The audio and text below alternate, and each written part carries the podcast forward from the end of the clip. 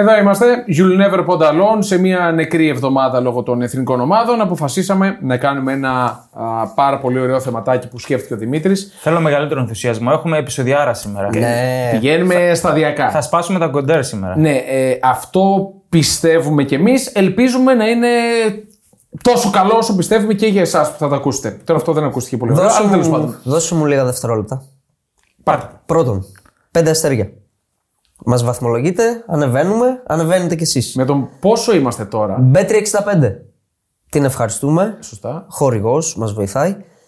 Τρίτον, δεν είπαμε άχρηστο το Μέση. Επίσης, πότε είναι; επειδή δίνουν και παίρνουν τα σχόλια στο επεισόδιο Α. και το ότι πολλοί τον θεωρούν κορυφαίο όλων των εποχών, που μπορεί και να είναι, δεν έχει να κάνει με την απονομή της φετινής χρυσής μπάλας. Ε, προφανώς. Εντάξει, υπάρχουν πάρα πολλά fanboys, τους καταλαβαίνω. Ναι, ναι. Και εγώ τον θαυμάζω. Πραγματικά τον θαυμάζω γιατί είναι, ζήσαμε κάτι ασύλληπτο τα τελευταία 20 χρόνια Πρέπει, μαζί του. πρέπει να μην αγαπάς το ποδόσφαιρο για να μην θαυμάζεις τον Προφανώς. Μέση, τον Ρονάλντο και Ναι, όλους. απλά θέλω να πω ότι και το super fanboy του Μέση ή του Ρονάλντο ε, πιστεύω ότι ε, αντιλαμβάνεται το πόσο σπουδαίος είναι ο- ο αντίπαλος σε αυτό το δίπολο. Και να αντιλαμβάνετε το πώς λέμε αν την άξιζε ή όχι. Ναι. Έτσι. Εμείς λέμε, εμείς κάναμε το θεματικό για τον θεσμό της Ακριβώς. χρυσής μπάλας με αποκορύφωμα Εντάξει. την φετινή ε, παραλαβή του βραβείου του 8ου από το Μέση. δεν νομίζω χρειάζεται παραπάνω. ανάλυση. χρειάζεται Εντάξει, παραπάνω, Ήταν ναι. ξεκάθαρο πώ Δεν το χρειάζεται. είπαμε. Ναι. Πάμε στο σημερινό. Πάμε. Πάμε στο σημερινό το οποίο ακούμε τον τίτλο. Θα τον πει ο Δημήτρης. Ναι, δικό του είναι το θέμα, οπότε ας το πει ο ίδιος. Top 10 καλύτερες ομάδες που δεν πήραν Champions League. Ναι, δεν σημαίνει. Σεζόν. Στη σεζόν. Δεν σημαίνει ότι φτάσαν και δεν το πήραν. Ότι άξιζαν σαν ομάδα, σαν σύνολο να πάρει το Champions League. Εκείνη τη χρονιά. Ναι. Ναι. Δεν μιλάμε για τριετίες, τετραετίες. Σωστό. Εκείνη τη χρονιά. Και είναι και λίγο συνολικό ρε παιδί μου. Σαν ρόστερ. Βεβαίως. Δηλαδή ότι Για την πορεία που έκανε. Αυτό το ρόστερ εκείνης της σεζόν. Αν ε, σε κάποιο παιχνίδι έχασε άδικα, είτε με διαιτησία είτε ήταν άτυχη στις ε, εκτελέσεις. Ναι. Όλα αυτά παίζουν ρόλο. Και φυσικά μιλάμε για Champions League, όχι κύπελο πρωταθλητριών. Σωστά. Και φυσικά μιλάμε για πράγματα που ζήσαμε. Ε, ναι. έτσι. Να έχουμε και προσωπική Να έχουμε μία άποψη. άποψη και εμείς οι ίδιοι. ναι. Σωστό. ναι. Οπότε ξεκινάμε. Αντίστροφα θα το πάμε. Ναι, top 10 από το νούμερο 10.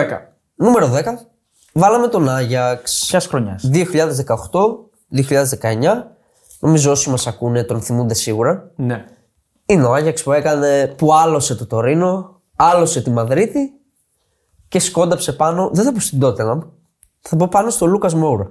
ναι. Σε εκείνη την κορυφαία πορεία του Λούκα Μόουρα στην καριέρα του. Έτσι. Αυτό βγάζει- είναι το αποκορύφωμα. Το καλύτερο μάτσο που έχει κάνει ποτέ. Προπονητής Άγιαξ. Ναι. Ποιος; Ten Hag. Έρικ Τενχάκ, Ναι. ο τωρινός της Manchester United και τερματοφύλακας Άγιαξ, Ο Νάνα. ο τωρινός της Manchester United. Σωστά. Να σας πω έτσι μια δεκάδα Άγιαξ που ήταν η πιο συχνή. Δηλαδή όσο επιτοπλίστων αυτοί παίζανε, ναι. που είναι παιχταράδες. Είναι, θα ακούσουμε ονόματα που παίζουν τώρα Ναι. σε μεγάλες ομάδες. Εντάξει, και ο Άγιαξ είναι μεγάλο ομάδα. Ναι.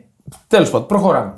Όχι φέτος. Φέτος αγωνιστικά δεν πάει καλά αυτό. Θέλω. Άλλο αυτό και άλλο. Είναι τεράστια ομάδα. ο Τώρα το Άγιαξ. ακούτε αυτό στις 16 Νοέμβρη του 23. Έτσι. Τώρα, άμα το ακούσετε το 16 Νοέμβρη του Μπα. 32, θα, θα θυμάστε ότι αυτή τη σεζόν ο Άγιος δεν πάει καλά. Ονάνα. Μαζράουι, Ντελίχτ, Μπλιντ, Ταλιαφίκο. Ο Σένε, ο Δανός αμυντικός χαφ. Χτύπωσε και τα στατικά αυτός. Ναι. Ντε Γιόνγκ Φαντεμπέκ. Ο Φαντεμπέκ στα πολύ καλά του. Ναι, βέβαια. Ναι. Νέρες, Τάντιτς και Ζίγιεχ. Επίθεση. Σχεδόν όλοι κάναν καριέρα. Έστω και για 2-3 χρόνια καλή καριέρα εκτός Άγιαξ. Ναι. Πολύ μπαλαδόρικη ομάδα. Ναι. Δηλαδή, πολύ μπάλα. Δεν θα χαρακτήριζα αυτόν τον Άγιαξ ως μια πολύ μεγάλη ομάδα που είχε. Απλά συνέπεσε εκείνη η σεζόν να είναι όλοι στο top Ναι. επίπεδο. Δηλαδή δεν ήταν ο Άγιαξ του το 90s, ούτε ο Άγιαξ των περασμένων χρόνων που πήρε Champions League, πόσα Champions League. Ο Άγιαξ πρωταθλητριών. εκείνη τη σεζόν ξεκίνησε από το δεύτερο προκριματικό γύρο του Champions League. Δεν έπαιξε με τον Μπάουκ Πολύ σημαντικό. Όπα. μέχρι τους ομίλους. Αυτό είναι η έκπληξη. ναι. Ήταν το σπάνιο. Έπαιξε όμως με την ΑΕΚ στους ομίλους. Σωστό. Έπαιξε με την ΑΕΚ που θυμάστε εκείνη τη χρονιά η ΑΕΚ συγκέντρωσε 0 πόντους. Με Ουζουνίδη. Ναι, την κέρδισε 3-0 στο Άμστερνταμ, 0-2 στην Αθήνα. Έφερε 2 χ με την Bayern στον όμιλο. Και μετά έχουμε 16 Τερμάτισε πρώτος στο όμιλο. δεύτερος. Δεύτερος. Δεύτερος. Στους 16 ήταν το επικό ζευγάρωμα με τη Real που χάνει στο Άμστερνταμ 1-2 και κάνει ένα 4 στον Περναμπέου. Ναι, ναι. Τις μεγαλύτερες ήττες που Δηλαδή- έχει γνωρίσει ποτέ η Real. Να χα... Με το τρομερό το φάουλ του Ζήγες. Πο- Έπαιξε μπαλάρα εκεί μέσα. Μπαλάρα, Δηλαδή, εκείνο το παιχνίδι το θυμάται, θυμάται, θυμάται πολλοί κόσμος. Δηλαδή ήταν Εντάξει, χαρακτηριστικό. έπαιξε ως μια ομάδα που δεν φοβόταν. Σου λέει, είχε την οτροπία του Άγιαξ. Πάμε να κάνουμε το παιχνίδι πήγε, μα ανοιχτά. πήγε, κράτησε, έπαιξε μπάλα, έπαιξε στα αίσια τη Ρεάλ εκεί Αυτό. μέσα και τη διέλυσε. Εγώ θα πω ότι ο Άγιαξ ήταν σαν Ρεάλ και η Ρεάλ Ναι. σαν Άγιαξ. Ναι, ναι. Η Real, Σε αυτό το μάτσο. η Real εκείνη δεν, κα- δεν έβγαζε κάτι καλό. Δηλαδή ήταν λίγο. Δεν τη λόγιζε κάποιος μεγάλο φαβορή για κατάκτηση του Champions League. Αυτό θέλω να πω. Εκείνη τη Real. Δεν είχε συνέλθει ακόμα η Ρεάλ από την αποχώρηση του Κριστιάνο. Ναι. νομίζω. ναι. Οκ. Μετά πέτυχε την ομάδα του Κριστιάνο στα προημιτελικά, τη Juventus. Σωστά. Ο Ρονάλντο που έβαλε και τα δύο γκολ της Juventus σε, αυτά, Στο σε ζευγάρι, αυτό το ναι. γύρο. Άγιαξ Juventus 1-1, πάλι δεν κερδίζει στο Άμστερνταμ. Και... Και βάζει γκολ ο Ντελίχτ, νομίζω.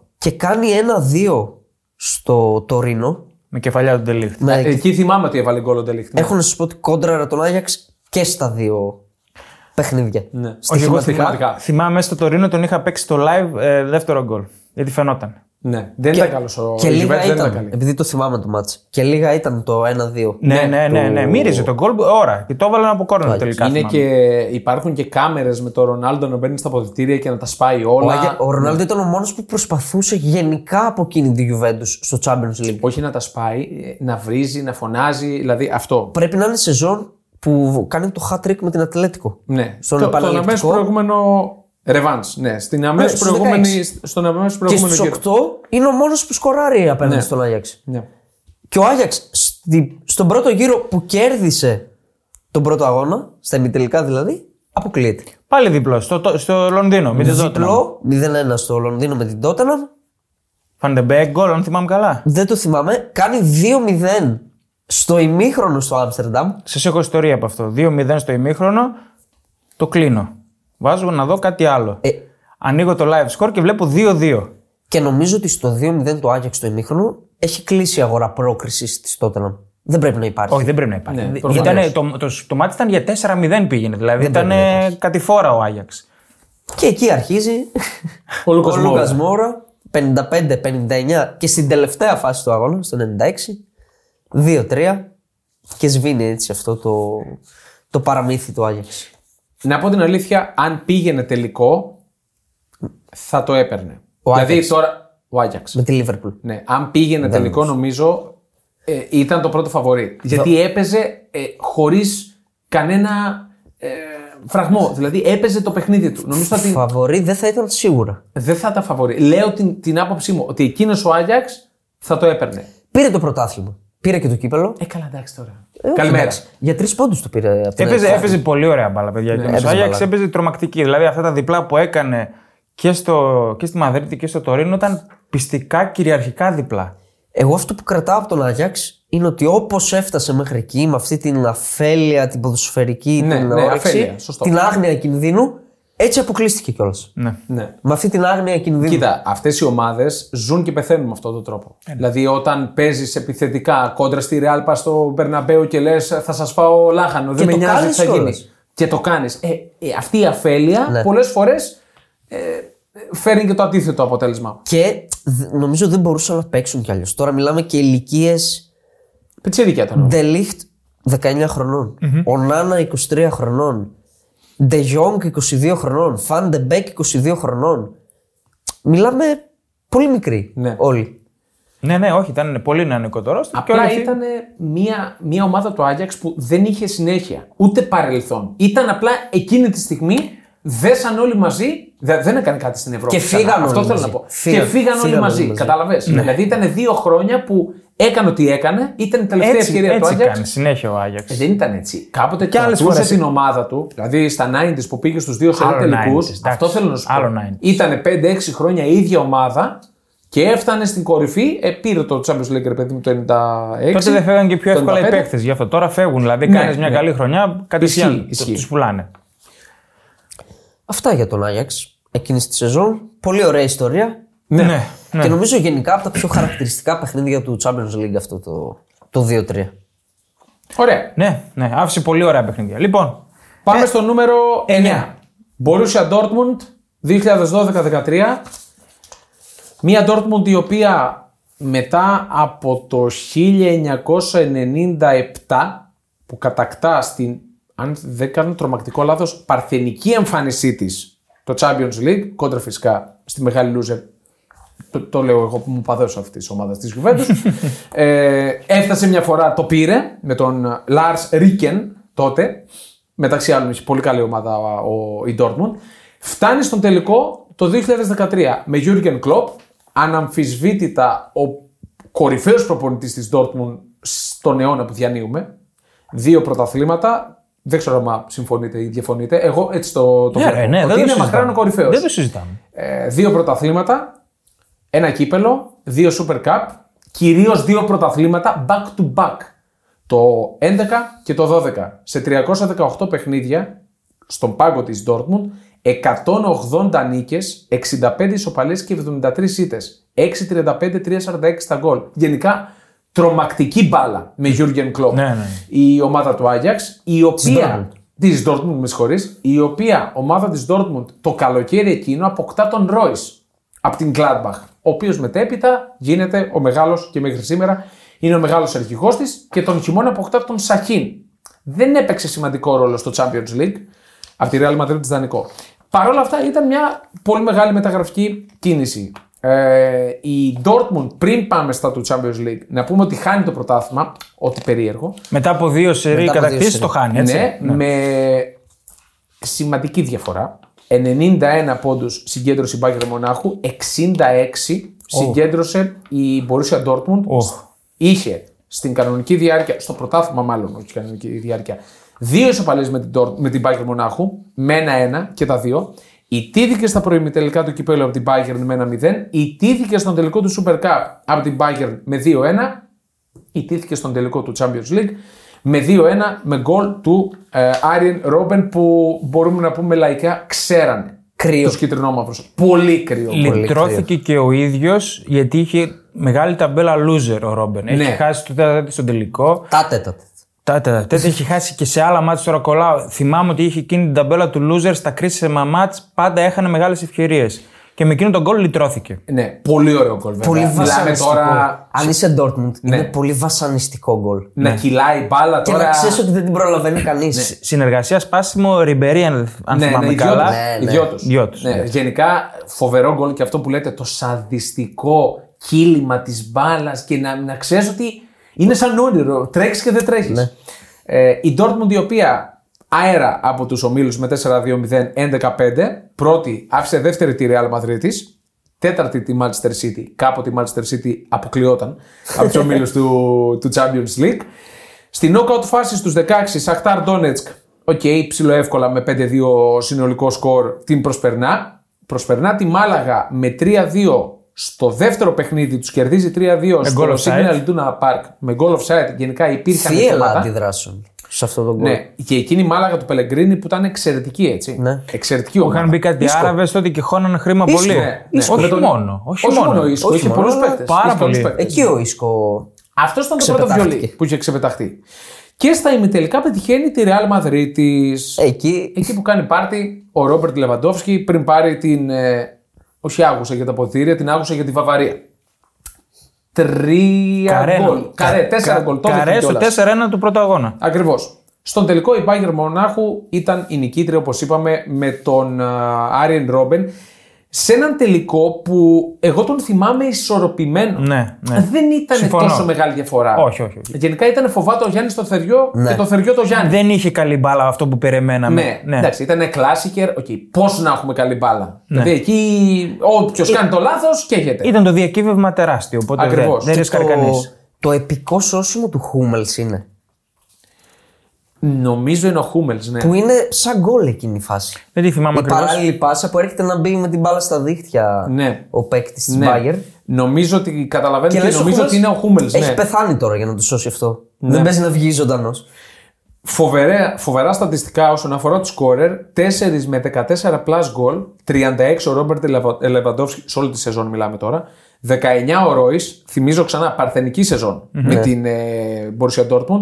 16 ο Γκέτσε που έχουμε το Εκεί έχει κουβέντα. Ναι, Είναι μια μεγάλη, μεγάλη κουβέντα. μεγάλη εικόνα του τελικού που έχει κλείσει ήδη στην Bayern. Είναι τραυματίας, δεν παίζει με την Dortmund. Σωστά. Είναι στις κερκίδες. Και εγώ πάντα είχα αυτό το ερώτημα, τι υποστηρίζεις τώρα; την- Νομίζω είναι την αστείωτητα το ή την- είναι τραυματίας ο Γκέτσε. Εντάξει. Εντάξει, αυτό ήταν το επίσημο. Εντάξει. Το επίσημο ήταν ότι ήταν τραυματίας και δεν έπαιξε. Και είχε κλείσει στην Bayern. έτσι. Ναι, τώρα εμένα μου κάνει μια αλγινή εντύπωση. Το θεωρώ δεδομένο ότι δεν ήταν τραυματίας. Για έναν παίκτη που έπαιξε και χρόνια, κατέκτησε τίτλους, ε, δεν μπορείς τώρα να πας πριν το κορυφαίο παιχνίδι στην ιστορία, τη σύγχρονη ιστορία της Dortmund και να κάνεις αυτό το πράγμα. Με Ή- μεταγραφή. με μεταγραφή. Ή τουλάχιστον επέλεξε να μην βγει στον αέρα. Κάνε μία συνεννοή- συνεννόηση με την Bayern, που βέβαια η Bayern είναι άλλο που δεν ήθελε. Καλά, ναι. Προφανώς τώρα πήρα τον, Ρόι, ε, τον ε, Γκέτσε, φάτε τα. Α πούμε πριν το τελικό, το βγάζω. Δεν έπαιξε σημαντικό ρόλο εννοώ στην εικόνα. Για μένα στη, έπαιξε. στην οικονομία. Έπαιξε, έπαιξε. Έπαιξε Δεν ήταν πάρα τόσο πολύ. δημιουργική τότε η Dortmund. Ναι, αυτό α- θυμάμαι εγώ. Απλά πάλι δεν ήταν ότι την πήρα μπάριζα. Όχι. Αυτό εννοώ. Ε, ισορροπημένο παιχνίδι, αλλά νομίζω δίκαια το έχα, τον έχασε στον τελικό. Ναι. Ήταν παίκτης κλειδί όμως για Ήταν. τον Κλοπ. Ο Γκέτσε. Βαϊντενφέλερ, τον θυμόμαστε όλοι. Ένας, Ναι, ναι. εντάξει, ε, νομίζω τοτέμ για την Dortmund κάτω από τα δοκάρια. Μεταξύ των ποδοσφαιριστών που ξεχωρίζουμε θα θυμηθείτε Λεβαντόφσκι Ρόι, οκ. Ο Πίστσεκ, Δεξί back, ναι. ναι. Πολωνός. ο Σμέλτσερ. Αριστερό back, ναι. Ναι, δεν ήταν κάτι τρομερό ο Σμέλτσερ, αλλά ήταν, ήταν μαχητής. Είναι από τους κλασικούς παίκτες που τους παίρνει ο κλοπ και τους κάνει σαν να φαίνονται top. Ναι. Γκουντογκάν, Ε, εντάξει. πριν ξεκινήσει Και την σκόρερ, μεγάλη του σκόρερ. καριέρα. Έβαλε το πέναλτι. νομίζω. Ναι. Χούμελς, έφυγε και αυτός για την Bayern Μονάχου. Μπλασικόφσκι, ο κουμπα με 14 γκολ παρακαλώ. Παιχταράς. 14 γκολ. Ναι, ναι, ναι. Ε, ο Σούμποντιτ, ο Νέβεν ήταν σχετικά Στόπερ. αναπληρωματικός νέο στόπερ.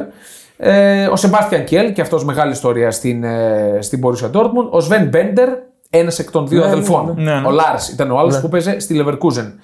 Ε, αυτά από την ε, Borussia Dortmund. Εγώ πιστεύω ότι δεν θα της ξαναδοθεί η ευκαιρία στα κοντά. Όχι. Στα δεν θα κοντά της όχι. ξαναδοθεί η όχι, ευκαιρία. Ούτε καν να πάει στα ημιτελικά, θα πω εγώ. Και ειδικά με τέτοια φουρνιά έτσι. Μην πάει φέτος έτσι, πως- έτσι όπως την Μακάρι, ξεγράφουμε. όχι, γίνεται. Μακάρι να πάει φέτος. Με ε, κάποια παράπονα από την Dortmund ότι δεν βγήκε δεύτερη κίτρινη στο πέναλτι. Οκ, δεν το θυμάμαι αυτό. Ο Ντάντε πρέπει να το έκανε το πέναλτι. Ήταν ένας τάγαρο λίγο. Δηλαδή τώρα ο Ντάντε έπαιζε στην Bayern Μονάχου. Ο Ντάντε βλέπεις τι κάνει φέτος. Στην καλύτερη άμυνα της Ευρώπης. OK, OK. Στην εντάξει, Ίσ. οκ. Εντάξει, ήταν πολύ πικρό ότι δεν έπαιξε ο Γκέτσε σε αυτό το ματς. Δηλαδή η εικόνα του Περίεργο Γκέτσε ήταν. με τα Ήταν πολιτικά πολύ περίεργο ήταν. πάνω από. ήταν άσχημο. Η Bayern Μονάχου έπαιξε το χαρτί της μια χαρά. Από την πλευρά της. Καλά έκανε, το βγάλε στο- ναι. στη φόρα, εκνεύρισε τους πάντες, αλλά νομίζω ότι η εικόνα του τελικού είναι αυτό το γκολ του Ρόμπεν. Ναι, δηλαδή Είναι, είναι συγκλονιστικό ότι στο, στις καθυστερήσεις, στο 89 συγκεκριμένα, κάνεις αυτό το πράγμα. Έχεις την ψυχραιμία να κάνεις αυτό το πραγμα Είναι τρομερό. Ωραία, πάμε στο νούμερο 8. Ναι, και κάτι ακόμα για την Dortmund. Ναι. Τώρα νομίζω φαίνεται πόσο απίστευτο ήταν το κατόρθωμα του Κλοπ. Ότι πήρε δύο σερή Ναι, βέβαια. πρωταθλήματα Βέβαια. με την Dortmund. Νομίζω δεν ξέρω αν θα ξαναγίνει πλέον αυτό. Θα μιλούσαμε διαφορετικά αν έπαιρνε τον Μάιο το πρωτάθλημα. Πάλι για σερή όμως. Θα μιλούσαμε διαφορετικά γιατί σίγουρα θα είχε διαφορετική πολιτική μεταγραφική η Dortmund φέτος το καλοκαίρι. Αν έπαιρνε το πρωτάθλημα Ε, φέτος δεν είχε. και, ναι, και με δεδομένη την κατάσταση που επικρατεί στην Bayern, λέω εγώ θα μιλούσαμε, θα μιλούσαμε διαφορετικά. Αλλά δεν θα μιλήσουμε διαφορετικά και θα πάμε στο νούμερο 8. Πάμε. Νούμερο 8. Εδώ ε, έχετε χρόνο. Πολύ. Μιλάμε για την αγαπημένη μου Βαλένθια, ε, τη σεζόν 1999-2000 και όχι τη δεύτερη χρονιά. Ναι. Ε, είχαμε μια διαφωνία. Έβαλα εγώ το βέτο ότι ήταν εκείνη η ομάδα ήταν καλύτερη.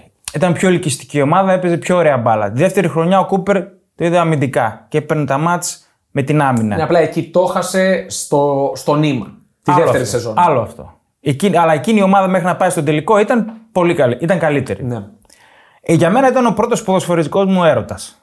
Και που ξέρεις, ο πρώτος δεν ξεχνιέται ποτέ. Καλά, προφανώς. Ε, εκείνη η Βαλένθια τερμάτισε τρίτη στη Λα Λίγκα το, 1900 το 2000. Θυμάστε ποιος πήρε το πρωτάθλημα το 2000 στη Λα Τα Λίγκα. κορούνια. Λακορούνια, πολύ σωστά. Το θυμάμαι γιατί είναι α- από αυτά που δεν ξεχνάς. Αλλά άκουμε τι ρεκο- με 69 βαθμούς μόνο.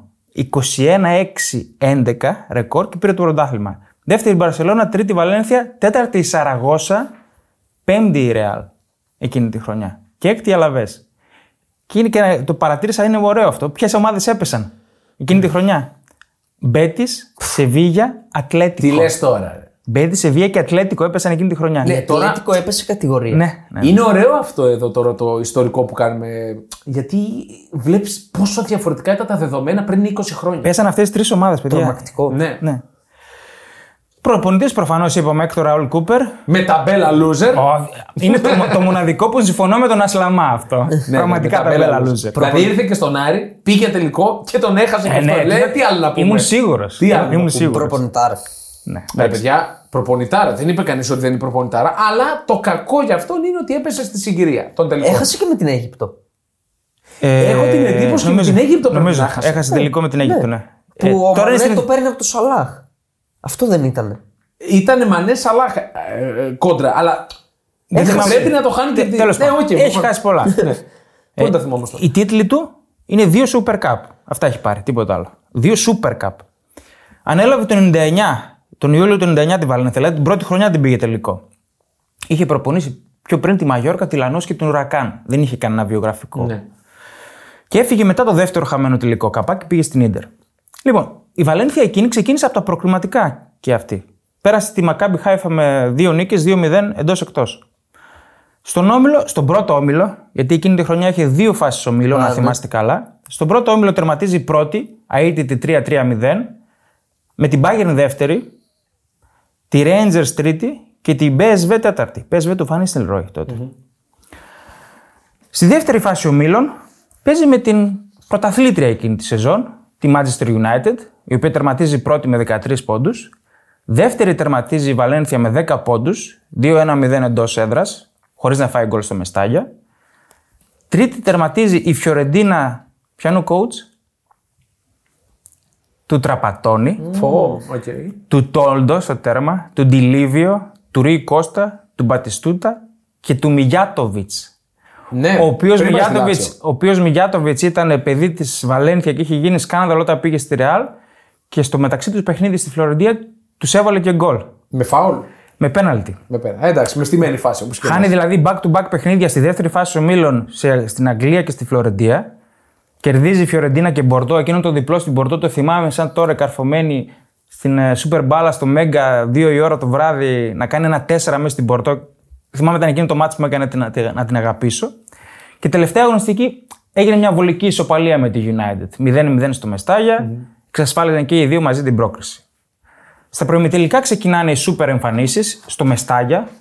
Εκείνες ήταν οι μαγευτικές εμφανίσεις που νομίζω κάναν πολλούς φιλάθλους στην Ελλάδα. Αυτό θα σου έλεγα κι εγώ. Γενικά γίνανε, ε, αν όχι οπαδοί, αλλά ήταν φίλαθλοι όταν λέγανε. Ναι. Γιατί τότε ήταν και περιορισμένα τα μάτς που βλέπαμε Ακριβώς. από το εξωτερικό. Οπότε περιμέναμε. Οι, οι περισσο... Εγώ δεν είχα Filmnet, ας πούμε. Ναι, ναι, ναι. Περιμέναμε οι περισσότεροι να δούμε Champions League, Ε, βέβαια. Τρίτη, Τετάρτη, για να δούμε τι γίνεται στο εξωτερικό. Εντάξει, σε ένα Μεστάγια τότε που ήταν ε, Λαύρα και στα προημιτελικά παίζε με τη Λάτσιο του Σβέν Κόραν Έριξον. Σωστά.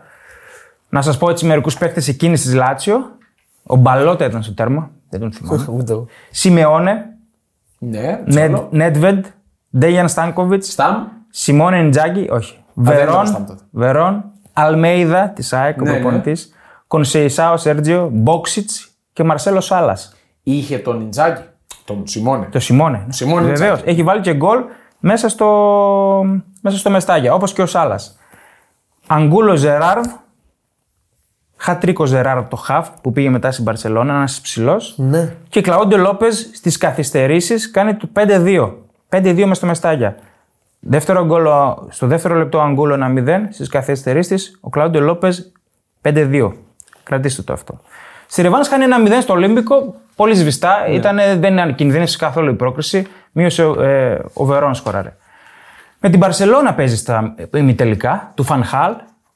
Με Μπογκάρντε, Ράιζιγκερ, Ζέντεν, Κλάιφερτ, Πουγιόλ, Μπουντεβάιν Ζέντεν. Μπουντεβάιν Μπουντεβάιν. Ζέντεν. Το Χέτι αριστερό εξτρέμ. ναι, ναι, ναι. Αριστεροπόδωρος. Ριβάλντο, Ναι, ναι. Λιτμάνεν και Γκουαρδιόλα Σωστό. η Βαρσελόνα.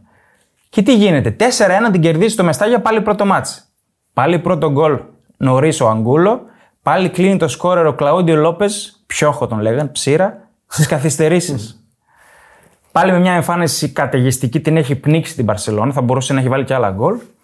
Και στη ρεβάνς του Camp Nou προηγείται με το Μεντιέτα και στο τέλος έχει χαλαρώσει πολύ και το γυρνάει η, Μπαρσελ... η Μπαρσελόνα με Φρανκ Ντε Μπουρ και Κοκού. Φόρε παιχταρά ο Κοκού. Με τη μύτη προς τα πάνω. Τι παιχταρά. Κοκού. Ναι, γαλλική μύτη. ναι, γαλλική μύτη, πραγματικά. Και πάμε στον πρώτο τελικό. Εκείνος με τη Ρεάλ στο Παρίσι ήταν ο πρώτος τελικός με ομάδες από την ίδια χώρα. Από τότε το έχουμε δει αρκετές φορές. Ναι, τότε ισχύει. ήταν η πρώτη φορά. Και παίζει με τη Ρεάλ του Ντελμπόσκε, η οποία Ρεάλ εκείνη ήταν κακή Ρεάλ. Όπως είδατε, τερμάτισε πέμπτη στο πρωτάθλημα. Αλλά είχε πολλά ονόματα και έπαιζε 3-4-1-2 σύστημα η Ρεάλ του Ντελμπόσκε. Για τώρα είναι σύγχρονο. Τώρα είναι σύγχρονο. Τώρα είναι Τότε ήταν περίεργο. Ίσως η μόνη φορά στην ιστορία που η Ρεάλ έπαιζε έτσι. Με τρει πίσω. Δεν το θυμάμαι. Και παίζει με Κασίγια στέρμα, Ιβάν Κάμπο Ελγκέρα και Καράνκα στην άμυνα. Οκ. Ρομπέρτο Κάρλος Σαλγάδο στα άκρα. Καράνκα τώρα, sorry. Βοηθός, ποιου ήταν ο Ήταν, ήταν μετά προπονητής κάπου. Δεν Βοηθό θυμάμαι. προπονητή, όχι πρώτος. Μπορεί και τον Γκουαρδιόλα. Μπορεί ναι. να είναι και τον Γκουαρδιόλα. Ναι. Στα χαφ Ρεδόνδο Μακμάναμαν. Ραούλ πίσω από τους Ανελκά και Μοριέντες. Και στις αλλαγές μπαίνει ο Σαντσίς, ο αρχηγός που σήκωσε και το τρόπαιο, ο Ιέρο και ο Σάβιο. Και ο Καρεμπέ δεν έπαιξε στο τελικό. Ωραία. Η δεκάδα της Βαλένθια ήταν 4-4-2 σε ρόμβο, με κανιθάρες στο τέρμα. Δεξιά ο Αγγλωμά ο Γάλλος. Αριστερά έπαιζε κανονικά ο Καρμπόνι, αλλά ήταν τραυματίας και παίζει ο Χεράρδο. Στόπερ ο Πελεγκρίνο με τον Τζούκιτς, δεν είχε έρθει ακόμα ο Γιάλα. Αριστερό εξτρέμο Κίλ Γκονζάλες, δεξιά ο Μενδιέτα, λατρεία. Κίλι Γκοντζάλη, άλλος ένας νέος Μαραντόνα. Ε, όχι, ήταν πιο, Όχι τόσο πιο πολύ. ασβέστη ήταν ο Κίλι Ναι. Γκονζάλες. Είχε τρομερό αριστερό. Στα χάφο Φαρινός, σαν εξάριο Ζεράρδ ως δεκάρι, παίζαν με ρόμβο. Κλαόντιο Λόπες και Αγγούλος στο, στην, στην επίθεση. Ε, το μάτι ήταν μονόλογος για τη Real, ήταν καλύτερη. Δηλαδή μπήκε μια Βαλένθια η οποία έπαιζε όλη, όλη τη σεζόν πφ, τόσο επιθετικά, με άγνοια κινδύνου, ελεύθερα, έπαιζε ωραίο ρευστό ποδόσφαιρο και μπήκε κομπλαρισμένο στο τελικό. Και αυτό είναι, είναι ξεκάθαρα θέμα Ραουλ Κούπερ, που την έκανε πιο συντηρητική, την έκανε να παίξει πιο πίσω. Έδωσε, το θυμάμαι το μάτς, πεντακάθαρα. Έδωσε την μπάλα στη Real και έχει φάει το πρώτο γκολ με μια assist από τάκλιν το Σαλγκάδο. Έχει βάλει το δεύτερο γκολ Μακμάναμαν στο 67 με εκείνο το bicycle kick, αν το θυμάστε. Yes. Στον αέρα, το είπα και στα αγγλικά. Ναι. Ναι. Στον αέρα, πολύ ωραίο γκολ. Και το τρίτο το βάζει ο Ράουλο με μια αντεπίθεση από κόρνο που έχει φύγει μόνος του μετά τη Περνάει σέντρα. και τον Κανιθάρη. Ναι, ναι, ναι. Και έχω κάποια ωραία για το, για το roster. Δηλαδή, το, δεν τον θυμόμουν καθόλου. Ενώ εκείνη τη θυμάμαι την εντεκάδα και τους δύο-τρεις που μπαίναν αλλαγή, τους θυμάμαι. Θα σου έλεγα έτσι. Στο roster της Βαλένθια εκείνη, με αρκετέ συμμετοχές, ήταν Όρσκαρ Γκαρθία. Ο προπονητής. Ο προπονητής Έλα. του Ολυμπιακού. Ναι. Που στην Ελλάδα είναι γνωστός για το κολάρο. Ναι. Ναι, αυτά είναι τα, τα ωραία της Βαλένθια. Η οποία ξαναπήγε μετά τελικό και πάλι ο Κούπερ το χάνει γιατί στο ημίχρονο ενώ έχει προβάδισμα βγάζει τον Αϊμάρ και βάζει τον Αλμπέλδα φουλ άμυνα και το έφαγε. Ε, μεγάλη ευθύνη προπονητή σε εκείνη την ομάδα. Οκ, την πήγε μέχρι εκεί, αλλά στους τελικούς ήταν έβγαζε κόμπλεξ. Εγώ νομίζω ότι καλά, ο δεύτερος τελικός έχει ονοματεπώνυμο. Όλιβερ Καν. Ξεκάθαρα. Ναι, Δεν ισχύει. το συζητώ. Δηλαδή πάει στα πέναλτι, τρώει κατά κράτος τον Κανιθάρε Ναι, εκεί ναι. πέρα. Δεν θυμάμαι πόσα αποκρούσει έκανε. Έκανε τρεις νομίζω. Δύο σίγουρα μπορεί να κάνει και τρεις. Αυτό λέω, δύο τις θυμάμαι, τρεις νομίζω. Ναι. Τέλος πάντων, ε, εγώ από εκείνη τη Βαλένθια κρατάω ότι ε, αυτοί που περιμέναμε δεν έκαναν την καριέρα που θα έπρεπε να κάνουν. Όχι. Ο Μεντιέτα, ας πούμε. Ο Μεντιέτα δεν έκανε καριέρα. Κανείς δεν έκανε Ενώ ήταν αυτός. τόσο εντυπωσιακό στη Βαλένθια. Γι' αυτό κι εγώ, αν ήμουν οπαδό, αν ήμουν στην Ισπανία και ήμουν Βαλένθια, θα με χάλαγε ο τρόπος παιχνιδιού στον τελικό. Χίλιες φορές να μπω με το ίδιο στυλ και να φάω πέντε, Ναι. Παρά να αλλάξω όλη την οτροπία μου, όλο, όλο το σχέδιο που έχω όλη τη σεζόν, να παίξω αμυντικά και να χάσω από την άλλη. Ναι, ναι, ναι. Και εύκολα κιόλας. Και εύκολα. ναι. Αυτό είναι κάτι που με χαλάει. Ήταν στις απογο... ομάδες. απογοητευτική εκείνη η εμφάνιση του τελικού. Ναι. Ήταν Δηλαδή- εκτός ρόλου. Στο νούμερο 10 είχαμε τον Άγιαξ που πήγαινε με αυτή την αφέλεια και Ναι, ναι. έφτασε μέχρι τα ημιτελικά. Ναι, ναι. Ε, συνέχισε το. Ισχύει. Δηλαδή δεν θα σε πει κανείς τίποτα. Τώρα. έτσι Εντάξει, όπως το- βέβαια το... λέμε εμείς από εδώ έτσι. Δεν ξέρουμε τι λένε. Όχι, οι εγώ οπαδοί το του λέω. Άγιαξ. Εγώ λέω σαν οπαδό, αν ήμουν οπαδό μιας ομάδας που όλη τη σεζόν παίζει επιθετικά και βάζει πεντάρες και πάω στον τελικό και αλλάξω, ο, αλλάζω όλη την νοοτροπία μου, εμένα θα με χαλούσε. Εγώ θα έκανα το Εντάξει, προπονητή. εμένα και το, αν ήμουν οπαδός του Άγιαξ, μετά το 2-3 δεν θα ήξερα τι να σπάσω. Εντάξει, οκ. Μιλάμε για Εγώ τι λέω για τη αυτό. Βαλένθια τώρα. Συγκεκριμένα Ναι, για τη εντάξει. Βαλένθια. Σε αυτό εδώ. Τέλος πάντων. Ναι, πραγματικά ήταν μεγάλη ομάδα η Βαλένθια που από τότε και δεν ξαναφάνηκε. Τα Ευρωπαϊκά επόμενα, τα εννοώ. επόμενα χρόνια έκανε σπουδαία πράγματα. Έφυγε ο Κούπερ, πήγε ο Μπενίτεθ, την πήρε δύο πρωταθλήματα, πήρε κύπελο UEFA, πήγαινε στα προημιτελικά το Champions League συνέχεια, είχε μια πενταετία, εξαετία που κράτησε. Μετά όταν άρχισαν να ανεβαίνουν τα ποσά και να ανεβαίνουν οι μεγάλοι. Και με τον πρόεδρο που έχει τα θεματάκια της. Αυτός πιο μετά ήρθε. Ναι, αλλά όταν άρχισαν τα, τα οικονομικά μεγέθη να ξεφεύγουν, δεν μπορούσε να ακολουθήσει. Θέλεις να δημιουργήσεις το δικό σου στοίχημα; Τότε μπορείς να δοκιμάσεις το Bet Builder της Bet365. Ποιος, πότε, ποιο, πόσα. Η απόφαση είναι δική σου. Το στοίχημα είναι δικό σου. Μπορείς να κατεβάσεις την εφαρμογή της Bet365 για να δεις γιατί είναι το αγαπημένο όνομα διαδικτυακού στοιχήματος στον κόσμο. Ωραία. Πάμε στο νούμερο 7. Πάλι εγώ είμαι έτσι. Ατλέτικο Μαδρίτης, Ναι. σεζόν 2013-2014. Έπρεπε να μπει μια Ατλέτικο. Εγώ είχα έναν ενδιασμό για την Ατλέτικο, αν έπρεπε να μπει. Λόγω του στυλ παιχνιδιού της. Μόνο γι' αυτό. Όχι ότι με χαλάει, εγώ είμαι θεία σώτη του, του Τσόλο. Μου αρέσει σαν προπονητής. Μου άρεσε ακόμη και όταν έπαιζε αυτό το σκληρό το, το ξύλο. Αλλά δεν ήταν τόσο, τόσο εντυπωσιακή όσο οι άλλες ομάδες που έχουμε βάλει. Ναι, συμφωνώ, δεν ήταν εντυπωσιακή. Ε, αλλά ο τίτλος είναι οι καλύτερες ομάδες. Σωστά. σωστά. Εκείνη τη χρονιά νομίζω ήταν η καλύτερη ομάδα στην Ευρώπη. Ναι. Και έπρεπε να το πάρει. Και θα σας αφηγηθώ την ιστορία εκείνης της ομάδας και θα καταλάβετε ότι έπρεπε να το πάρει. Εκείνη και μια ομάδα που έσπασε το δίπολο έτσι. Ναι, βέβαια. Στην, ε, στη Λα Λίγκα. Πήρε καταρχάς πήρε το πρωτάθλημα εκείνη τη σεζόν. Αυτό λέω, αυτό Στο συν 3 από Μπαρσελόνα και Ρεάλ και αν θυμάστε το κομβικό παιχνίδι στο Καπνού, το 1-1 με την κεφαλιά του Γοδίν. Ναι, ναι. Ήταν η τρίτη χρονιά του Σιμεώνε, μάλλον δυόμιση σεζόν είχε πάει ο Σιμεώνε.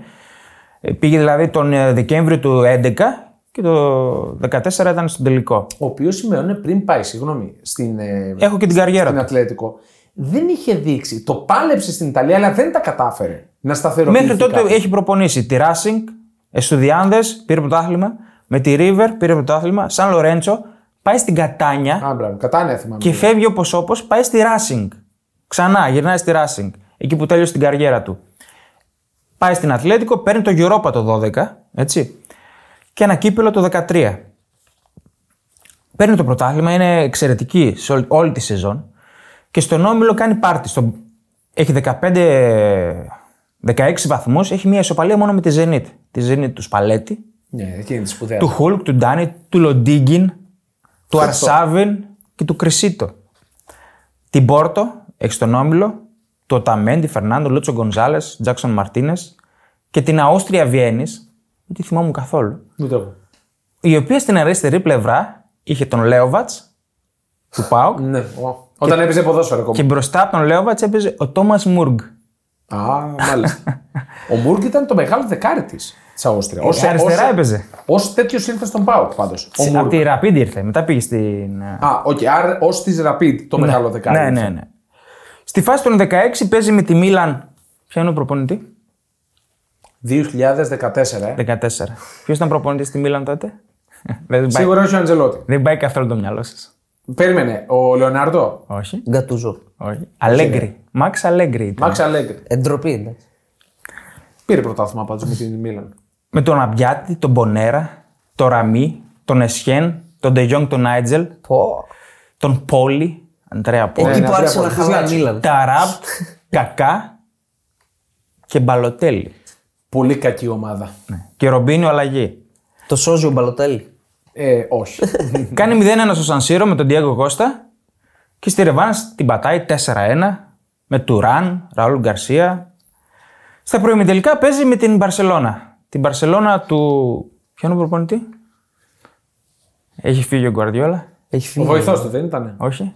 Όχι, ρε. Που πέθανε. Όχι. Που... Όχι, όχι. Του Τάτα Μαρτίνο. Τάτα Α, Μαρτίνο. Ναι. Το βοηθό του πώς τον λέγανε; Βιλανό. Βιλανό. Βιλανόβα. ναι. Όλοι οι καλοί ήταν μέσα στην, α, στην Μπαρσελόνα. Ναι. Όλοι. Και Φάμπρεγκας είχε Τα και. θυμάμαι αυτά τα Δεν μάτς. είχε Σουάρες. Πέδρο είχε, Αλέξης Σάντσες, Νεϊμάρ, Ινιέστα, όλοι. Όλοι καλοί μέσα. 1-1 στο, στο Καμνού. 0-1 ο Ντιέγκο, το Βραζιλιάνο που έπαιζε Ναι, στη Βέρντερ, το τον δεκάρι. θυμάστε; Ναι. Και στη Juventus. Ισοφαρίζει ο Νεϊμάρ στο 71. Στη Ρεβάνες κάνει ο Κόκε το 1-0 νωρίς, το 5ο λεπτό. Ο νεαρός τότε κόκκι. Ναι. Και το σβήνει το μάτς και την αποκλείει την Παρσελώνα. Η οποία Μπαρσελόνα ήταν επί χρόνια μόνιμα στα ημιτελικά τουλάχιστον. Ναι. Και νομίζω διαμαρτύρεται δίκαια, αν δεν κάνω λάθος, για ένα πέναλτι στον Ινιέστα στο τέλος. Η Και Μπαρσελόνα. Δεν το θυμάμαι. Πολύ προς το τέλος. Είδατε τι ονόματα έχει αποκλείσει ως τώρα, έτσι; Ναι, ναι. Ναι, ναι. Και ο Όμιλο έχει κάνει πάρτι. Και στα ημιτελικά παίζει με την Τσέλσι του Μουρίνιο. Με Κόουλ, Τέρι, Κέιχιλ, Ιβάνοβιτς, Αθπιλικουέτα, Λουίζ. Δεύτερη θητεία Μουρίνιο. Ναι, ναι, ναι. Δεύτερη θητεία. Τόρες, Ετό, Σούρλε. 0-0 στο Βιθέντε Καλντερόν. Σφίξαμε. Σφίξαμε. Υπάρχει το Λονδίνο ως outsider. Αλλά Αλλά Βιθέντε μετρούσε- Καλντερόν τότε, έτσι. Ναι, Όχι το Wanda παλιό, το Metropolitano. παλιό. Και με παλιό. εκτός έδρας γκολ. Σωστό, και με μετράει. εκτός έδρας γκολ. Δηλαδή για την Βέβαια. Ατλέτικο. Σφίγγουν τα γάλατα. Όχι, αυτό δεν ήταν κακό. Όχι, το δεν- 0-0. Ναι, οκ, απλά δεν εκμεταλλεύεται την έδρα. Πάει ως outsider στο Λονδίνο μετά από το 0-0 και το θυμάμαι και είναι το παιχνίδι έχει κάνει απίστευτο παιχνίδι. Απίστευτη εμφάνιση. Κερδίζει 1-3 ενώ έχει προηγηθεί η Τσέλσι με τον Τόρες. Ισοφαρίζει ο Αντριάν Λόπες. Ένας γυρολόγος έπαιζε και Λα Κορούνια, δεν θα τον θυμάστε. Κάνει το 1-2 ο Ντιέγκο Κώστα με πέναλτι και ο Τουράν κάνει το 72 ο Τούρκος στο 72 το 1-3. Πολύ καλός παίκτης ο Αρντά Τουράν. Και υποτιμημένος. Υποτιμημένος, ναι, ναι. Από... εκεί- εί- Είχε κάνει πολύ σ- σημαντική σεζόν ο Τουράν, αλλά ήταν τραυματίας στον τελικό. Είχε κάνει 9 Ω, συμμετοχέ και 4 γκολ στον τελικό, δεν έπαιξε. Πολύ κακό. Δεν έπαιξε ούτε ο Ντιέγκο στον τελικό. Δεν ξέρω γιατί. Δεν το, δεν το, δεν το σημείωσα. Και έχει και μια, ένα ενδιαφέρον ποιος άλλος είχε στο ρόστερ τότε που δεν έπαιξαν καθόλου. Η Είχε Ατλέτικο. σίγουρα τον Τιάγκο. Θυμάμαι. Τιάγο έπαιξε, θα σου πω την ενδεκάδα. Δεν έπαιξε καθόλου ο Μπόνο. Ήταν τέταρτος κύπερ της τότε. Ο Λούκας Ερναντές, 17 χρονών, Ναι. Ούτε δεν θυμόμουν ότι ήταν εκεί. και ο Χιμένες, 18 χρονών τότε. Αυτοί ήταν τα πουλιά του ρόστερ. Όλη τη σεζόν έχει κάνει 36 γκολ ο Ντιέγο Κώστα. Εντάξει, στα Η πολύ κορυφαία καλά. του σεζόν. Κορυφαία του σεζόν. 8 στο Champions League. Και είχαν και το Βίγια, παιδιά. Δεν ξέρω αν το θυμάστε. Υπήρχε ο Βίγιας στην Ατλέτικο. Ναι, ναι. Έχει κάνει 15 γκολ στη σεζόν, αλλά στο Champions League δεν έβαλε γκολ. Και παίζει με τη Real του Αντσελότη στον Ταλούζ. Ο Αντσελότη ξεκινάει με Κασίγια, Κοεντράο Βαράν Ράμος Καρβαχάλ. Κοεντράο, ο Μαρσέλο μπαίνει αλλαγή. Ντι Μαρία Κεντίρα Μόντριτς στα χαφ. Ο Κεντίρα, ο οποίος έγινε μία από τις σπάνιες περιπτώσεις που πήρε και το Μουντιάλ μετά με τη Γερμανία. Ρονάλντο και BBC μπροστά, οι γνωστοί. Έτσι. Και μπαίνει αλλαγή Μαρσέλο Ίσκο και Μοράτα. Η Ατλέτικο ξεκινάει με 4-4-2. Κλασικό. Κουρτουά στο τέρμα. Που ήταν δανεικός από την Τσέλσι δύο χρόνια. Αριστερά ο Φιλίπε Λουίς. Πεχτάρα. Στόπερ Γοδίν Μιράντα. Ο οποίος Μιράντα δεν είχε χάσει λεπτό στο Champions League. Και δεξιά ο Χουάν Φραν. Στα χαφ παίζει μια τετράδα η οποία δεν έχει εξτρέμ, είναι όλοι χαφ. Είναι Κόκε, Γκάμπι, Τιάγκο και Ραούλ Γκαρσία. Και μπροστά ο Βίγια με τον Διέγκο Κώστα. Ο Τιάγκο, ο οποίος είχε πάει στη- πιο πριν στη Juventus και έφυγε ως Uber αποτυχημένος. Ο Τιάγκο, το Πορτογάλος του χαφ. ναι. Uber αποτυχημένος. Προηγείται με την κεφαλιά πάλι του Γοδίν. Πάλι σε- ήταν εκεί ο Γοδίν που έχει κάνει έξοδο Μεσολογγίου Κασίγια. Δεν ξέρω αν το θυμάστε. Θυμάμαι εγώ. Και την έχει περιορίσει την, ε, τη Real. Δηλαδή την πάει καλά. Δηλαδή δεν έχει απειληθεί πολύ. Έχει κομπλάρει η Real. Δεν μπορεί να δημιουργήσει. Παίζει ανελέητο ξύλο η Ατλέτικο. Ε. Δηλαδή θυμάμαι σε εκείνον τον τελικό ήταν τρομακτικό το ξύλο που έπαιζε. Εγώ το έβλεπα μέσα και λέω: Δεν, δεν νομίζω ότι θα ισοφαρίσει. Δεν μπορεί. Δεν μπορεί να δημιουργήσει. Το έχουν, το έχουν κλειδώσει οι άλλοι. Και κάνει προφανώς αυτή την κεφαλιά ο Ράμος στο corner. Την έχουμε ξαναπεί το 1-1. Η κεφαλιά που άλλαξε την ιστορία του Ναι, ναι, ποδοσφαίρου. ναι. Ναι, ναι. Και Την στην, ιστορία της Real τουλάχιστον. Το είπε και ο ήταν. Αντσελότη. και στην παράταση, οκ, είχε αλλάξει τελείως το momentum. Την χτύπησε στις αντεπιθέσεις η Real. Με ένα σλάλομ του Ντι Μαρία έγινε το, MVP ο Ντι Μαρία νομίζω. που έγινε το 1-2 με την κεφαλιά του Μπέιλ, Μαρσέλο και ο Ρονάλντο στο τέλος βάζει το πέναλτι. Που δεν ήταν καθόλου καλός ο Ρονάλντο και είναι το Ναι, τελικό. ναι, ναι. Και πανηγυρίζει με το γνωστό του. Πετάει φανέλες. Θέλει να δει να δέξει τους κοιλιακού. Ναι. Αυτά από εκείνη την Αθλητικό. Νομίζω ότι το άξιζε εκείνη τη σεζόν. Έχει αποκλείσει παιδιά Μπαρσελόνα, Τσέλσι, Μίλαν. Έχει κάνει πάρτι στο, στον Όμιλο. Έχει πάει αίτητη. Έχει πάει αίτητη στον τελικό. Και ούτε στον τελικό έχασε. Ναι. Στην κανονική διάρκεια δηλαδή Ναι. δεν έχασε. Δηλαδή δεν έχασε όλη τη, τη διοργάνωση και δεν πήρε το τρόπαιο. Εγώ πιστεύω η Ατλέτικο έπρεπε να μπει κάποια Ατλέτικο.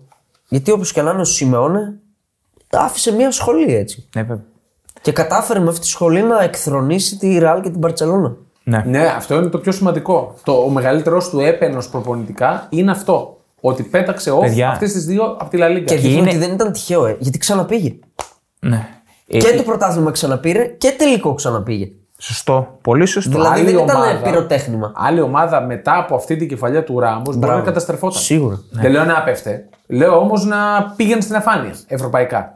Ναι. Και το έψαξα. Είναι σίγουρα ο μακροβιότερος προπονητής στην Ευρώπη. Είναι από το 11, παιδιά. Είναι 12 χρόνια.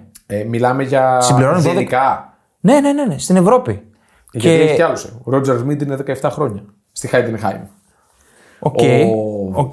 Και ο Στράιχ είναι πάρα πολλά χρόνια στη Φράιμπουργκ. Τέλος πάντων, είναι από τους μακροβιότερους. Είδα την 50 των μακροβιότερων και ο τελευταίος, ο 50 ήταν 13 χρόνια.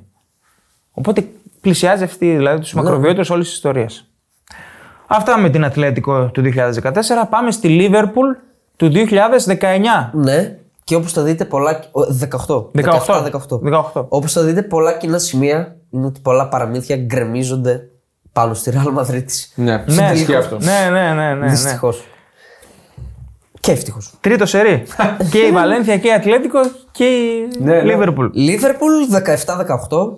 Ήμασταν, αμφιταλαντευόμασταν πια Λίβερπουλ να βάλουμε, αλλά πιστεύω αυτή ήταν η πιο Ζουμερή. fun to watch, Έτσι, ε, φρέσκια ομάδα. Είδαμε. Ναι. Κλοπ στην πρώτη καλή χρονιά του Κλοπ ε, στη λιβερπουλ Στη χρονιά που έχει πάρει το Σαλάχ, έχει πάρει το Ρόμπερτσον και στη μέση της σεζόν έχει πουλήσει τον ε, Κουτίνιο για να πάρει τον Φαν Ντάικ.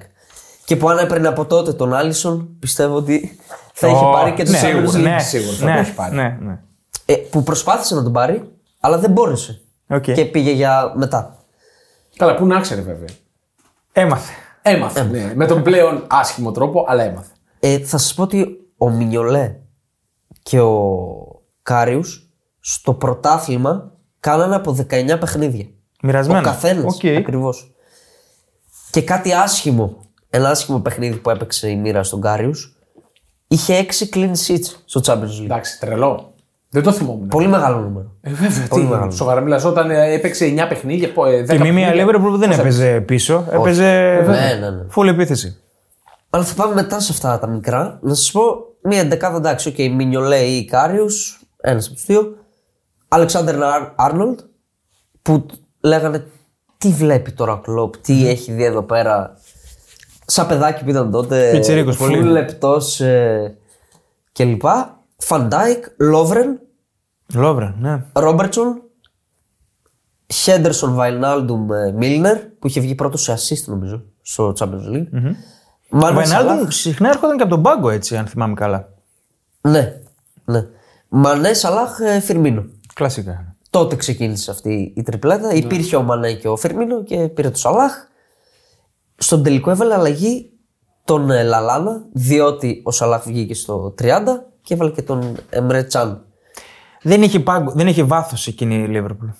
Η Λίβερπουλ τελειώνει τον όμιλο με συν 17 διαφορά τερμάτων. Που είναι λίγο ακραίο έτσι. Νίκε. Είναι... Πόσε. Έχει Σεβίλ, Σπαρτάκ και Μάριμπορ. Είχε βάλει πολλά, 7 στη Μάριμπορ. Ναι, 7. Πάει προημιτελικά 0-5 μες στην Πόρτο. Ναι. Σβηστό 0-0 στο Άνφιλντ. Οκ. Παρέλαση όμως στην Πόρτο. Και πάμε στα προημιτελικά, όπου εκεί για μένα αλλάζει, θα πω συνολικά, η μοίρα της Λίβερπουλ. Από εκείνο το ζευγάρωμα και μετά. Που περνάει με δύο νίκες τη Manchester City. 3-0 στο Anfield, 1-2 στο Etihad και εκεί νομίζω είναι όλοι και οι φίλοι της Liverpool. Με και Guardiola γενικά, η City, έτσι. Με Guardiola και με την κολάρα του Σαλάχ από τα χίλια μέτρα στο Anfield. Εκεί νομίζω που είναι που όλοι καταλαβαίνουν ότι οκ, τα πέτρινα χρόνια φέτος, του χρόνου, του Ναι, ναι. παραχρόνου Αργά ή γρήγορα θα σπάσουν. θα τελειώσουν. Πεντάρα στη Ρώμα, πάλι γκολάρο Σαλάχ στην πρώην, με Άλισον η Ρώμα, αν θυμάστε. Και χάνει, ε, κερδίζει 5-2 και χάνει 4-2 στο Ολύμπικο. Πολύ αργά. Είχε κρυφτεί. Πολύ αργά, Ναι, ναι, ναι. αλλά ψιλοέτρεμε στο τέλος. Και τελικό με τη Ραλ, μια καλή Ραλ, Πολύ καλή. καλή φουρνιά της Ραλ. Και με τη φάση τώρα, το δίλημα που εγώ πιστεύω, παιδιά, δεν το έκανε επίτηδες προφανώς ο Ρε, Ράμος. παιδιά, Δηλαδή, οκ, Για, δεν για, γίνεται. το, για τους Σαλάχ λες. Ναι, στο Δραματισμό. Εγώ λέω ε, δεν το έκανε επίτηδες, αλλά πήγε δυνατά. Όχι. ε, Ήθε, ήθε, εμένα πήγε ότι ήθελα να το σπάσω το τζαμπουκά να τον πετάξω Αυτό, κάτω. όχι να του όχι σπάσει να το του πόδι. σπάσω το, το Αυτό. νόμο. Αλλά Αυτό. πήγε ότι πήγε για Ε, βέβαια. το τσαμπουκαλί να, και το, το να, το αού. κόψω, να το κόψω Ναι. τη μαγκιά. Εδώ δεν θα Αυτό. περάσουν αυτά. Και με τις φήμες τώρα ότι ο Σαλάχ έκανε ραμαζάνι και ήταν αδύνατος. Ω, καλά, εντάξει, αυτά δεν τα καταλογίζω. εντάξει, οκ. Προηγείται η Ρεάλ. Ισοφαρίζει ο Μανέ. Πώς προηγείται η Ρεάλ, θα μας πεις πώς Η Ρεάλ προηγείται η Ρεάλ. προηγείται με την γκάφα του Κάριους που δίνει ναι, την ναι. μπάλα στον Μπενζεμά. Και αποδεικνύεται μετά το ματς σε εξετάσεις ότι ο Κάριο έχει διάσειση στο κεφάλι. Από σύγκρουση με ποιον; Με το Ράμος. Εννοείται. Ο οποίος έπρεπε Ο να τελικός είναι του Ράμος. Ο MVP του τελικού Ναι, ναι. κατά κάποιο τρόπο. Ένα-ένα με γκολάρα του Μανέ. Η Ναι, ναι, Liverpool. ναι, ναι, ωραίο. Αλλά μετά αναλαμβάνει δράση ο, ο Μπέιλ. Το καλύτερο γκολ του τελ- τελικού για μένα. Ναι, ναι, ναι. Το ψαλίδι. Πρώτα μπήκε το ψαλίδι. Ναι, ναι, ναι. Και εντάξει, το 3-1 το δίνει πάλι ο, ο Κάριο, ο οποίος εκεί έχει κάνει τρομερή σεζόν με τη Λίβερπουλ. Πάει να, γίνει, να μπει στους top τερματοφύλακες, ξέρω εγώ, και σε μία νύχτα Τα καταστρέφει όλα. γκρεμίζεται όλη του η Και καριέρα. δεν υπάρχει από τότε. Από τότε. Δεν υπάρχει. Δεν υπάρχει. Αλλά ξέρετε, όπως που, είπαμε- ξέρετε που είναι τώρα; Με την τιλέτα. Αυτό. Άλλο, άλλο η τηλέφωνο. Α, εντάξει. αυτό. Εκεί μας μας τάπωσε. Που είναι τώρα ως ως παίκτης. Εγώ θυμάμαι είχε πάει Μπεσίκτας, Adverb. Είναι τέταρτος τερματοφύλακα στη Newcastle. τέταρτος. Έχει μπει μια φορά σε αποστολή. Έλα ρε. Εντάξει, καλό Εντάξει, είναι. καλά Γι' αυτό καλό είναι. Τα λεφτά και Εγώ στο Instagram το βλέπω συνέχεια. Είναι τριγυρνάει με την Ντιλέτα. Δεν Από ξέρω. το Instagram του Κάριου ή της σύζυγου. Της Ντιλέτα. Δεν, δεν Ε, καλά, ακολουθώ για τον το Θεό Κάριο. τώρα. Τον Κάριος θα ακολουθεί. Γι' αυτό μα έχει πάθει διάσειση και αυτό. Δεν μόνο έτσι. Πάντως θυμάμαι εκείνο το 3-1 που το τρώει μέσα από τα χέρια το μακρινό το σουτ. Έχω πληρωθεί Ρεάλ και over 3,5 και το πανηγυρίζω πάρα πολύ. Οπότε γι' αυτό έχω ξαναπεί. Είναι κρίμα που κάποιοι γενικά ποδοσφαιριστές στιγματίζονται τόσο πολύ από ένα λάθος τους. Ναι, ναι, ναι. Είναι, είναι κρίμα, δηλαδή κα- έχουν καταστραφεί καριέρες. Δεν ξεπερνιέται αυτό. Δεν Ναι. ξεπερνιέται, ναι. Και αυτό που λες, δεν θυμάσαι ότι ο Κάριο συνέβαλε στο να πάει η Liverpool στον όχι, τελικό; Κανείς δεν το θυμάται. Δηλαδή είναι τρομερό. Εγώ τώρα που είπε για τα 6 ε, clean sheets, clean sheets Ναι, ναι, ναι. δεν, δεν είχα ιδέα. Καλά, ούτε ο ίδιος μπορεί να μην το θυμάται. Το πιο πιθανό είναι αυτό. Ναι. Πα- Η Liverpool που αποκλείστηκε νωρίς στο FA Cup, νωρίς στο League Cup, βγήκε τέταρτη στο πρωτάθλημα, που ήταν καλό τότε για τη Liverpool Γιατί το πήρε μετά. και το πήρε την επόμενη σεζόν. Ναι. Που εγώ πιστεύω ότι αυτή το 17-18 έπαιξε καλύτερη μπάλα. Ήταν καλύτερη ομάδα. Συμφωνώ. Αλλά δεν βρήκε τη Real στον τελικό. Συμφωνώ. Πολύ σημαντικό. Ναι. Εντάξει, εγώ τολμώ να πω ότι ήταν η αγαπημένη μου Liverpool τα τελευταία Μμμ. 10 χρόνια. ας πούμε. Παίζει να ήταν η πιο εντυπωσιακή χρονιά, έτσι, η πιο ζουμερή χρονιά που έπαιξε την πιο ωραία μπάλα. Ναι, και θα το ξαναπώ, ας κουράζω που όλοι λέγανε ότι ο Σαλάχ εντάξει πρώτη του χρονιά, γι' αυτό τα κάνει. Και από τότε κάθε χρόνο κάνει τα ίδια. ναι, αλήθεια είναι αυτό. Άντε, μπράβο. Όπα. Όπα. Ηρέμησε. ναι. Ωραία. Ο Κλοπ που, αυτό που είπες για το βάθος, πολύ σωστό, έκανε δύο. Δεν είχε τι να βάλει στον τελικό. Ναι, ναι, ναι, δεν Ήθελε να κάτι να πειράξει Τώρα το μάτσι έβαλε λίγο, να το Λαλάνα τώρα, σπρώξει. εντάξει.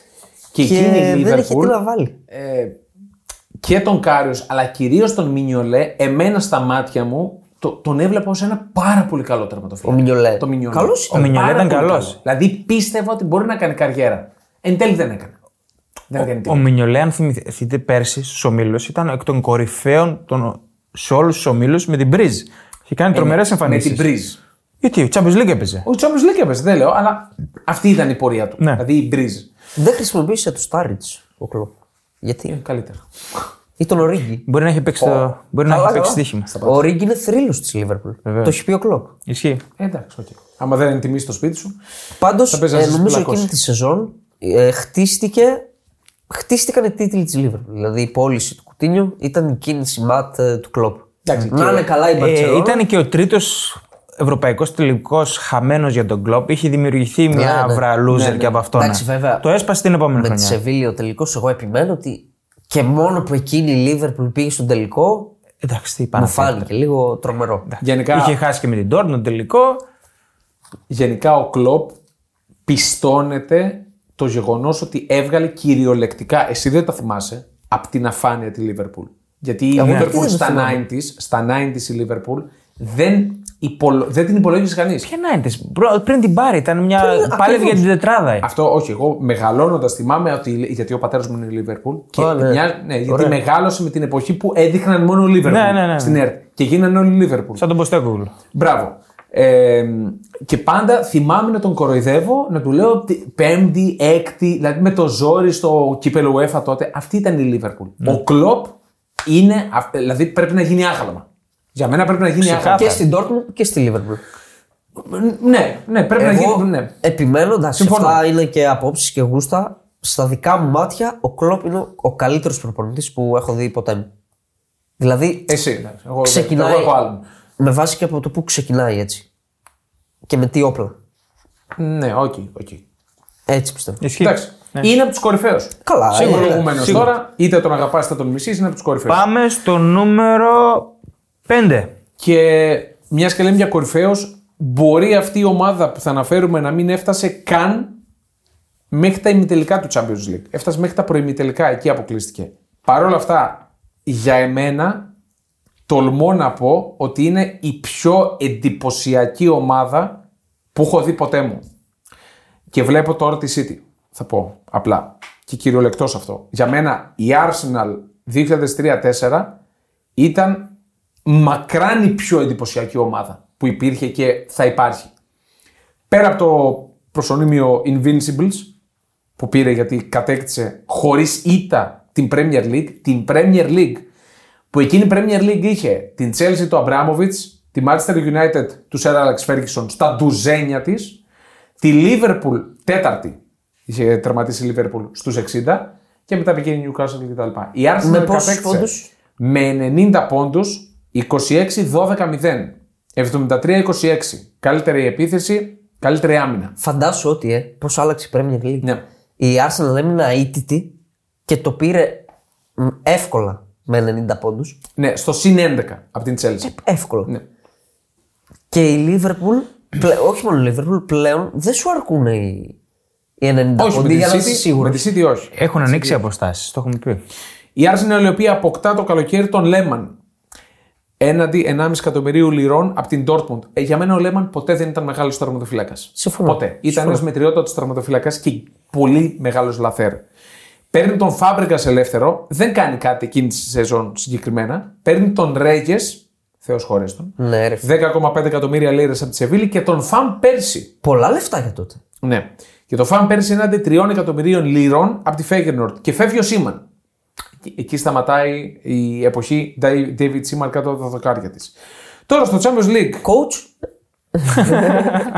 Αρσέν Wenger. Και Αρσέν γήπεδο, Wenger. πες το, γιατί το λησμονούμε. Ποιον; Το γήπεδο. Χάιμπουρι, ναι. Είπαμε από τότε που έφυγε η Arsenal από το Χάιμπουρι για το Emirates, πέρσι έκανε το πρώτο ξεπεταγμά Πρώτη της. φορά, ναι. Πρώτη φορά μετά από πάρα μα πάρα πολλά χρόνια.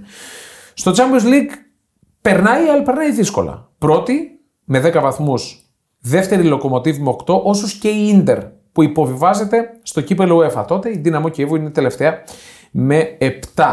Η Arsenal η οποία έχει Thierry Henry, το Τι, τη Ρίαν, ρε. Thierry Henry. Τι, τι; Τι, τι, ο τι, τι; Ή Terry Henry, όπως το λέγανε οι Άγγλοι. Χένρι. Terry Henry. Νομίζω στο πρώτο έλεγε Χένρι. Σε ένα προ. Μ, μπορεί, μπορεί. Terry Henry το λέγανε οι Άγγλοι. 39 γκολ όλη τη σεζόν.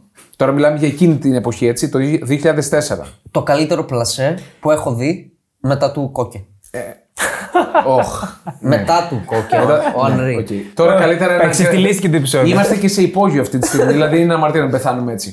λοιπόν, αλλά παρόλα αυτά, εγώ πιστεύω ότι είναι το καλύτερο πλασέ που έχω δει στη ζωή μου. Ναι. Δεν θα Εντάξει. υπάρξει καλύτερο Cheat. πλασέ. Cheat. Από, είναι- ήταν cheat. Ακούστε παίκτες πέρα από το Λέμαν, εντάξει, Kleinman. Ashley Cole, στα, στα, στις ντουζενάρες του, ο Ashley Cole. Πατρίκ Βιερά, Το καλύτερο αμυντικό χάφ όλων των εποχών για μένα. ε, αυτό θα έλεγα. Νομίζω από τα καλύτερα Και ever. τρομερός στο Pro. Ναι. Σημαντικότερο. Ρομπέρτ Πιρές, 19 γκολ. Φρέντι Λιούνγκμπεργκ, μας είχε συνηθίσει με, τη, με τα τάνταλα χτενίσματά του. 10 γκολ. Ντένις Μπέρκαμπ, ο άνθρωπος που με έκανε Arsenal. Ε, είναι, ότι, ε, είναι μια μελωδία Δαντέλα. ποδοσφαιρική Δαντέλα. ο Ντένι Μπέρκαμπ. Όσοι δεν έχετε δει Ντένι Μπέρκαμπ οι μικρότεροι, δείτε στο YouTube τι εστί Ντένι Μπέρκαμπ. Μαζί με Νταμπίζα θα τον δείτε. Ναι, ε, Σίγουρα. θα το δείτε. ε, το- είναι το πρώτο βίντεο που θα εμφανίσει άμα γράψετε Μπέρκαμπ στο YouTube. Πέντε γκολ μόλις. Ήταν στην φθίνουσα πορεία του, είχε μεγαλώσει, δεν είχε προσφέρει τόσο πολύ. Ανρί 39 γκολ, Εντού. Τον θυμάσαι τον Εντού. Έκανε αλλαγή. Βραζιλιάνος Ο Εντού. χάφ. ναι. Και Έχει 7 παίξει- γκολ. Και εσύ το θυμάσαι; Ωραία. Ε, έκανε πορεία μετά. Πήγε, αλλά Και στη Βαλένθια έπαιξε αυτό. ναι, ένας παίκτης καλός. Όποτε έμπαινε, πρόσφερε. Ρολίστας. Ρολίστας, ναι. Ζιλμπέρτο Σίλβα. Πω. Ναι. Μετέπειτα στον Παναθηναϊκό και πρωταθλητής με τον. Ε, Νταμπλούχος με τον α, Παναθηναϊκό. Ήταν, Πρώτα ήταν, παγκόσμιος πρωταθλητής ο Ζιμπέρ. Παγκόσμιος πρωταθλητής. ήταν το δύο. Βέβαια. Βασικό. Βασικό. Ζιλμπέρτο, Ζιλμπέρτο Σίλβα είπαμε. Σολ Κάμπελ. Ναι. Από τα κορυφαία Τάγκ. μπακ. Προδότη που τον είπαμε. Και Κόλο Τουρέ. Ο αδελφός του Γιάλια. Πολύ Επίσης. δυνατός. Πολύ δυνατός. Ναι. Με- ε, πρακτικά είπα όλη την εντεκάδα, έτσι. Αυτός ήταν σύγχρονος στόπερ για την εποχή του. Ναι. Ο Τουρέ. Πρακτικά είπα όλη την εντεκάδα. Αυτή ήταν η- ουσιαστικά η εντεκάδα πάνω κάτω. ε, Δεν άλλαζαν πολύ τότε τις ναι, δεκάδες. ναι.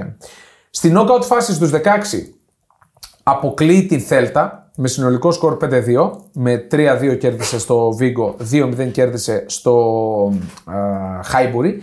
Και στην ημιτελικά πετυχαίνει την Chelsea του Ζωζέ Μουρίνιο και φυσικά του Ρόμαν Αμπράμοβιτ. 1-1 το πρώτο παιχνίδι στο Stamford Bridge, 2-1 ητάται από την Chelsea στο, θα έλεγα στο Λονδίνο, στο Χάιμπουρι και αποκλείεται πάρα πολύ ε, πρόωρα. Πιστεύω ότι ήταν μια ομάδα που έπρεπε να φτάσει μέχρι τον τελικό. Ήταν φαβορή. Ναι, ήταν φαβορή με τον τρόπο που έπαιζε, ειδικά στη Premier League. Ήταν φαβορή. Δεν το έχει πάρει ακόμα το πρωτάθλημα. Ήταν, ε, ξέρω Ναι. εγώ, Φλεβάρης Μάρτιος. Αλλά θυμάμαι ότι ήταν νούμερο ένα φαβορή στοιχηματικά και θυμάμαι ότι την είχα ποντάρει κιόλας να το πάρει. Και η Arsenal η οποία το καλοκαίρι διαπραγματεύεται την ανανέωση συμβολέου με τον Πατρίκ Βιερά τα καταφέρνει και από εκείνη τη στιγμή, από αυτήν εδώ την ανανέωση, χρήζεται ως πρώτο φαβορή για κατάκτηση του πρωταθλήματος. Κράτησε τον κορμό της, τον εμπλούτησε αυτόν με δύο-τρει καλούς παίκτες, μεταξύ των άλλων είπαμε τον α, Λέμαν και τον Ρέγες. Με τον Αρσένε Βεγκέρ να λέει το να διατηρηθείς αίτητος σε ένα πρωτάθλημα όπως το η Premier League της Αγγλίας είναι απίστευτο. Θέλω να κερδίσω το Champions League, είπε τότε, αλλά πραγματικά αυτό είναι πιο σημαντικό. Το να παραμείνεις αίτητος, λέει στο Premier League. Τώρα θα μου πεις, όσα δεν φτάνει η άλλη που. Ναι, εντάξει. Εγώ, εγώ θα πάω μαζί του όμως. Γιατί πραγματικά το να μείνεις αίτητος στην Premier League είναι κάτι πρωτόγνωρο. Είναι ελάχιστες ομάδες που το έχουν ε, καταφέρει. Α έκανε μια ήττα στην Premier League και ας έπαιρνε το Champions League. Βρε, έκανε και 10 ήττες στην. Καλά, όχι 10 μην έκανε, θα είχαν πρωτάθλημα. Αλλά ας έκανε και 5 ήττες στην ε, Premier League, θα Πάλι βρει θα και το παλού. Πάλι θα το είχαν. ναι. ε, είναι κάτι σπουδαίο, είναι κάτι special. Πώς μπορώ να το αλλάξω αυτό με οτιδήποτε άλλο. Τέλος πάντων, αυτά από τον Αρσέν Βεγγέρ που είπαμε πάει να χρυσώσει το χάπι με κάποιες μεταξύ άλλων δηλώσεις που έκανε για μια Arsenal που με θυμάμαι πιτσιρικά τότε ήμουνα 18. 18. Να πηγαίνω στα προπό για να τη δω. Τα σουκού. Μπορεί να μην έπαιζα προπό, αλλά πήγαινα μόνο για να δω την Arsenal. Ήταν ασύλληπτη ομάδα. Ασύλληπτη πραγματικά. Για μένα από τις καλύτερες ομάδες που έχω δει στη ζωή μου. Μπορεί και η καλύτερη. Ήταν εντυπωσιακή η Arsenal, ήταν πιστική, ήταν τρομακτική. Είχε μεγάλα κορμιά, είχε το αυτό τον Βιεϊρά ως αρχηγό μπροστά έτσι. Τρόμαζε. Τρόμαζε και με το μέγεθός της. Δηλαδή, σωμα- δηλαδή είχε μεγάλα κορμιά, δυνατά, εκρηκτικά, τρόμαζε. Και είχε έναν Ανρί που πραγματικά έχει πετύχει τα ωραιότερα γκολ που έχουμε δει, στη- έχουμε δει στο ποδόσφαιρο. Σπάνια γκολ. Ε, Σπάνια γκολ που λες, ποιος άλλος επιθετικό μπορεί να τα βάλει αυτά; Ναι. Και είναι από αυτούς τους παίχτε που ξέρεις ότι άπαξ και έβγαινε στο ύψος της μεγάλης περιοχής της αντίπαλης, θα το έκανε. Ναι, ναι. Δηλαδή είχε αυτό το πλασέ που. ε, ασύλληπτο πράγμα. Και θυμάμαι στα προημιτελικά εκείνη τη σεζόν είχε αποκλειστεί η Arsenal που είναι το νούμερο ένα φαβορή. Μαζί της και η Μίλαν που είναι το δεύτερο μεγάλο φαβορή. Η Chelsea που αποκλείει την Arsenal αποκλείει τη Μονακό. Η Μίλαν και από την Μονακό χαν- Deportivo. Πολύ Από σωστά. την Deportivo με την Uber τρελή ανατροπή. Πολύ σωστά. Ναι. Πολύ σωστά. Και ήταν η χρονιά των εκπλήξεων, παιδιά. Ακριβώς. Γιατί πήγαν τελικό Μονακό Και Πόρτο. γιατί μετά η Ελλάδα πήρε το Euro. Πολύ σωστά. και την Eurovision. και οι Παπαρίζου, ναι. Αυτό ήταν άλλη χρονιά. Ναι, ήταν η επόμενη. Ο Ωραία. Ανρί, επειδή το θυμόμουν και όντως το επιβεβαίωσα, όταν το ρώτησαν πολύ πρόσφατα στο αυτό που κάνουν ε, Την εκπομπή. ναι, CBS. με το Κάρχερ, ποιος είναι ο καλύτερος συμπαίκτης που έχεις ποτέ, είπε το Μπέρκαμπ. Για τον Μπέρκαμ γενικά Ενώ έχει και το Μέση έτσι, θυμίζω. κυκλοφορούν πολλές ε, ιστορίες και, φι- και, και συζητήσεις ότι αυτά που έκανες στην προπόνηση λέει. Δεν θυμάμαι ποιος το έλεγε. Ε, Πώς είναι όταν είσαι συμπέκτη και όταν είσαι επιθετικός κιόλας και βλέπεις τον επιθετικό το συμπέκτη σου να τα πάει καλά στην προπόνηση που λες τώρα. Πώς θα πάρω θέση εγώ από αυτόν. Ε, τον Μπέρκαμπ λέει αυτά που έκανες στην προπόνηση, όλοι τον χειροκροτούσαν. Ναι. Δηλαδή, στεκόταν όλη η ομάδα, τον παρακολουθούσε. Φυσικά Ερχο, πήγαινε νωρίτερα, έφευγε αργότερα για να ε, δείξει πόσο επαγγελματίε είναι. Και λέει: Αυτά που έκανε μας ανάγκαζαν να σταματάμε την προπόνηση και να το χειροκροτάμε. Ο οποίος Μπέργαμ δεν ταξίδευε με τα αεροπλάνα, έτσι. Σωστά. Ο μη υπτάμενος Ολλανδός, όπως είναι το προσωνύμιο που είχε πάρει ο Ντένις Μπέρκαμπ. Ωραία, και πάμε στο νούμερο 4. Δικιά μου σειρά. Μπάγερ Μονάχου 1998-1999. Και, δικά, και δικιά μου ουσιαστικά. Το θυμάμαι από τους πολύ έντονους τελικούς Champions League που θυμάμαι. Ναι. Δηλαδή αυτά που ζήσαμε ήταν τρελά. Πήρε το πρωτάθλημα φυσικά στην Bundesliga με συν 15 από τη Leverkusen και συν 16 από τη Χέρτα, Ναι. που ήταν καλή τότε. Με προπονητή τον Ότμαρ Χίτσφελτ, ο οποίος πήγε εκείνη τη χρονιά. Τον Μαέστρο. Ναι, 74 χρονών είναι τώρα. Είχε πάρει το Champions League με την Dortmund το 97, πήρε ξανά το Champions League το 2001 μετά, μετά από δύο χρόνια, πήρε 7 Bundesliga και είχε πάρει και δύο πρωταθλήματα με την Grasshoppers. Με την χαρακτηριστική του καμπαρντίνα. Νομίζω ότι σωστά. γεννήθηκε με αυτήν την καμπαρντίνα. Πολύ σωστά. Αποσύρθηκε το 2014 από τους πάγκους. Ήταν στην Εθνική Ελβετίας. Στον όμιλο η Bayern παίζει με τη Manchester United, την οποία θα συναντήσει και πιο μετά. Και την Barcelona και την Brondby, όμιλος θανάτου Ναι. λεγόμενος. Και ξεκινάει τον όμιλο σε αυτό τον. Λες, έχεις United, Barcelona και Brondby, πρέπει να πάρω τα δύο με την Brondby και τι κάνουμε τους άλλους. Ναι. Και πάει στην Πρεμιέρα και χάνει στη Δανία. Και σφίγγουν τα Με γάλα. ανατροπή στο 87 και στο 89. Σφίγγουν τα γάλαντα, αλλά κερδίζει μέσα έξω την Μπαρσελόνα. Φέρνει δύο ισοπαλίες με τη United, 2-2 εντός, 1-1 εκτός και περνάει ως πρώτη. Η United περνάει ως καλύτερη δεύτερη. Γιατί εδώ ήταν από, την, από τους ομίλους κατευθείαν στα προημιτελικά. Περνούσαν, ήταν έξι όμιλοι, έξι πρώτοι και οι δύο καλύτεροι δεύτεροι. Η Μπάρτσα πέρασε. Όχι, αποκλείστηκε. Ε, Η United η οποία θα πρέπει να αποκλειστεί και στη συνέχεια. Να πω εγώ απλά. αποκλείστηκε και έριξε κατάρα μάλλον η Μπαρσελόνα. Και περνάνε μαζί η Bayern και Manchester United. Στα προημιτελικά η Bayern συναντά την Kaiserslautern. Πιανού; Δεν μπορεί να το πεις. Του Ότο Ρεχάγκελ προπονητή. Ο οποίος την προηγούμενη χρονιά ή την προπροηγούμενη είχε πάρει το πρωτάθλημα. Σωστά. Εκείνη η Kaiserslautern είχε τον Σφόρτσα, τον θυμάστε τον Ελβετό; Συριάκος Σφόρτσα. Εγώ όχι. Και έναν 21 ετών, ο οποίος μετά έκανε καλούτσι καριέλα, τον Μίκαλ Μπάλακ. και μπροστά οι σκόρερ της ήταν, δεν τους θυμάμαι εγώ. Ένας Όλαφ Μάρσαλ και ένας Ούβε Ρέσλερ. Το wrestler ναι. Σαν όνομα. Εντάξει, σαν όνομα. Όχι. Ε, την κερδίζει, την αποκλεί πάρα πολύ εύκολα. 2-0 εντός 0-4 εκτός έδρας. Την ποδοπατά. Σαν να παίζει η Bundesliga. Ναι. Και στα ημιτελικά συναντά την Δυναμό Κιέβου. Του Βαλερή Λομπανόφσκι, του Θρύλου. Σωστά. Ο οποίος ήταν ε, 60 χρονών τότε και μοιάζε με 90. Ιδιαίτερος προπονητής με περίεργες μεθόδους. Ναι, ναι, ναι, ναι, ναι. Έχουν ακουστεί πολλά. Η οποία Δυναμό Κιέβου έχει αποκλείσει στα προημιτελικά τη Ρεάλ, έτσι. Παίζει πρώτα στο Κίεβο, 3-3 στο Κίεβο. Χάνει 3-1 από δύο γκολ του Σεφτσέγκο. Ρεμπρόφ τότε, η Δυναμό Κιέβου, θυμάστε. Και ισοφαρίζει, το κάνει 3-3. Και μετά στο, στη Ρεβάνς του Μονάχου κερδίζει με τον Μπάσλερ 1-0. Σπουδαίος παίκτης ο Μπάσλερ. Βεβαίως. Ο οποίος Μπάσλερ σκοράρει και στο 1-0 του τελικού Σωστά. με φάουλ το οποίο πνίγει ο Σμάιχελ. Ναι. Πάμε να δούμε λίγο τις 11 Παίζει με τη Manchester United προφανώς στο τελικό του Ferguson. Στο Καμπνού. Στο Camp Nou, πολύ σωστά. Να τη κατάρα. Ναι. με τα πιτσιρίκια United. Παίζει με Σμάιχελ στην αιστεία. Irwin, Irvin, δεν ξέρω πώς ακριβώς λέγεται ε, αριστερά. Σταμ Γιόνσεν στα στόπερ. Γκάρι Νέβιλ δεξιά. Αριστερά παίζει ο Blomqvist. Δεξιά παίζει ο Giggs. Και στα χαφ παίζει ο Μπατ με τον Μπέκαμ. Νίκη Μπατ. Νίκη Μπα. Νίκη, Μπα, Νίκη Κόλος. ναι. Έτσι είναι η μετάφραση του ονόματο. Αυτή ρε είναι, παιδιά. ναι, Τι- Μπατ τι- αυτό είναι. ναι. Έλειπε ο Κιν λόγω καρτών. Ροϊ Roy Κιν. Keane, περίεργο. Έλειπε. Ε, κρίσιμη η απουσία.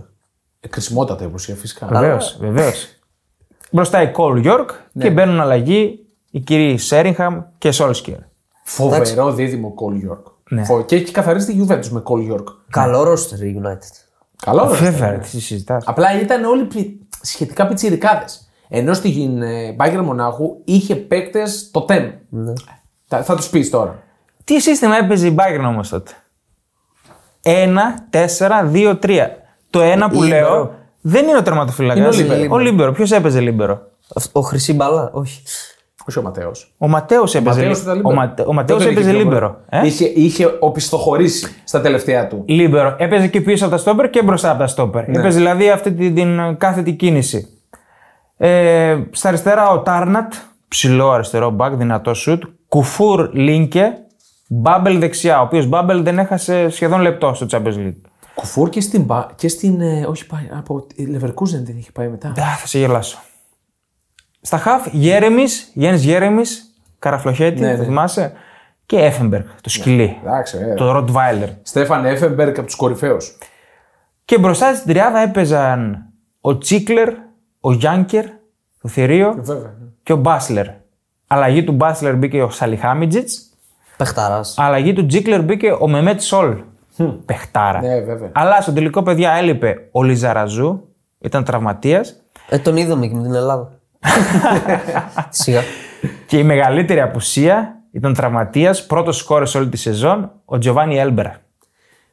Ο Βραζιλιάνος, μεγάλος αριστεροπόδαρος, επιθετικός. ήταν τραυματίας, δεν έπαιξε το τελικό. Πολύ μεγάλος Έλειψε επιθετικός και στα ο ημιτελικά. Σούπερ.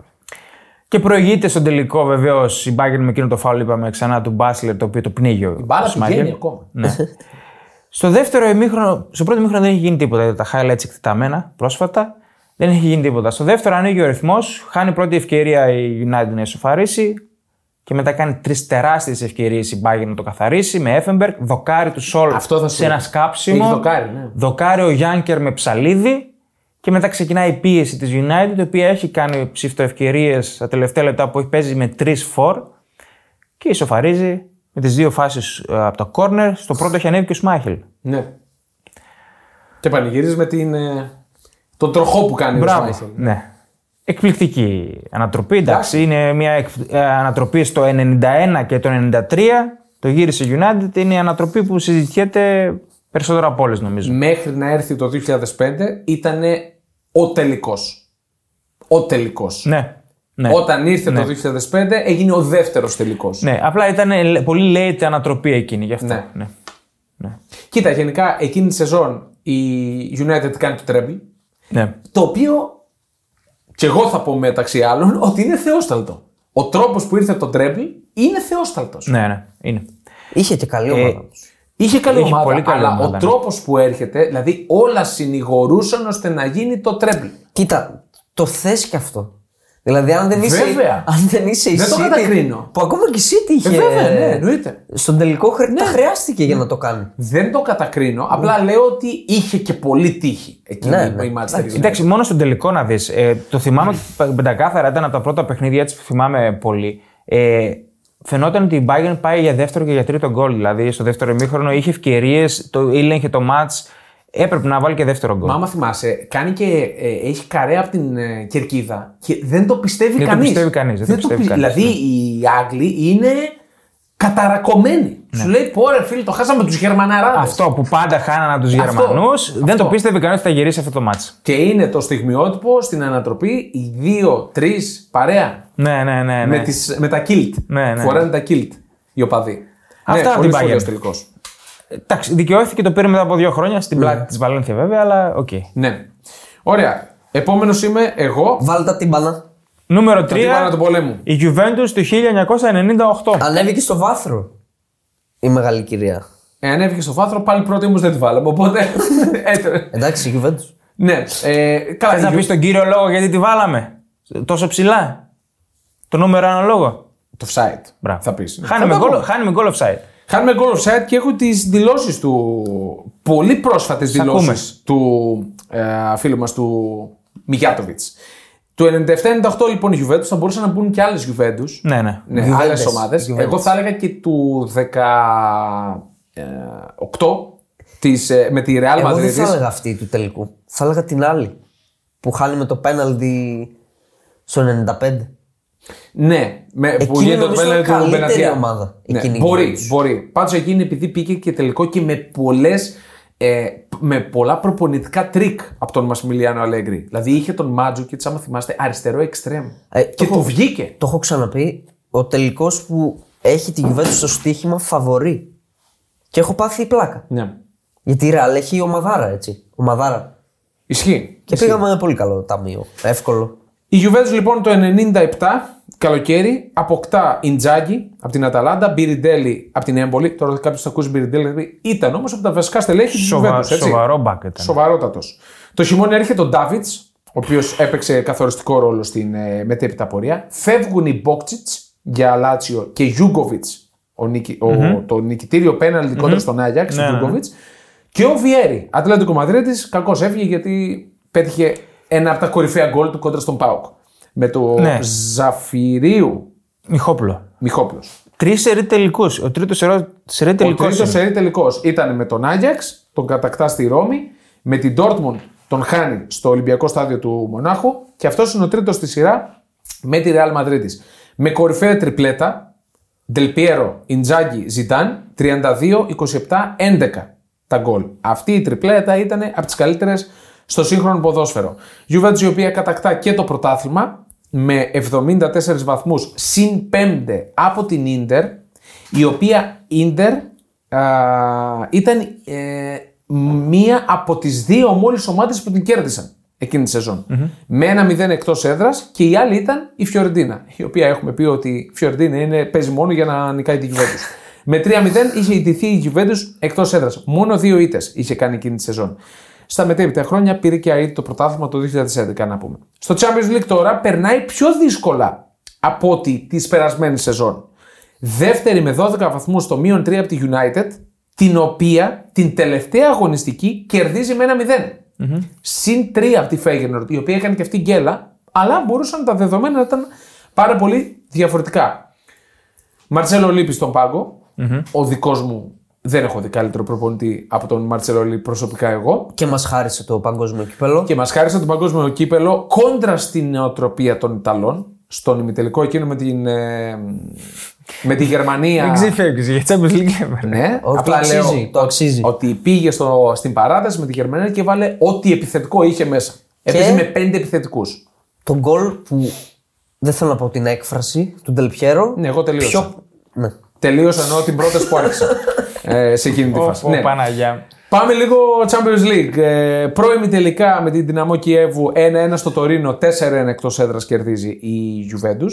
Στα ημιτελικά πετυχαίνει τη Μονακό του Μπαρτέζ κατά από τα δοκάρια. Εκείνη η Που- Μονακό. Πολύ καλή ομάδα. Το λέω συνέχεια. Δεν είναι τυχαίο που δεν ξέρω κι εσείς στην ηλικία σας, αν όταν παίζετε μπάλα το λέγατε.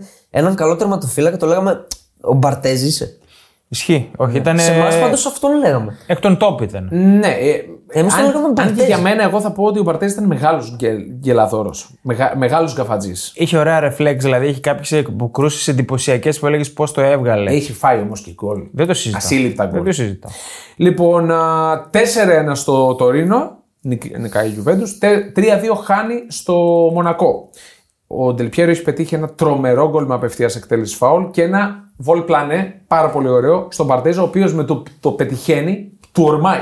Αλλά δεν, δηλαδή τσατίζεται, σταματάει όμως, δεν πάει να του κάνει κάτι παραπάνω.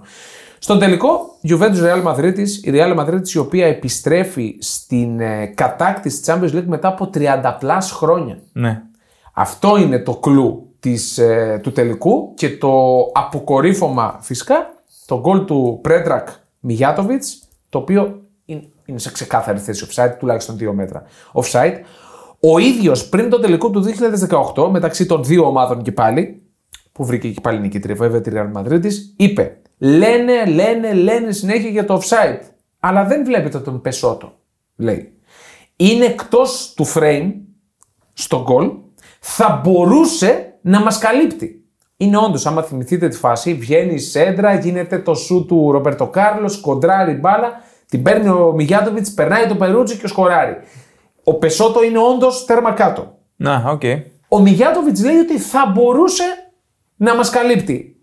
Κανείς δεν ξέρει άμα Δεν- τον κάλυπτε ή Τέτοια όχι. λήψη δεν έχω δει. Ναι, στην Gazzetta dello Sport αυτές τις δηλώσεις. Τότε λέει πανηγυρίσαμε με την σαμπάνια της Juventus. Ήταν gentleman λέει και μας την έδωσαν. Μέχρι και σήμερα λέει γυρνώντας τον κόσμο βρίσκω Ιταλούς να φωνάζουν διάφορα σε μένα. Ε, πώς να μην τον φωνάζουν.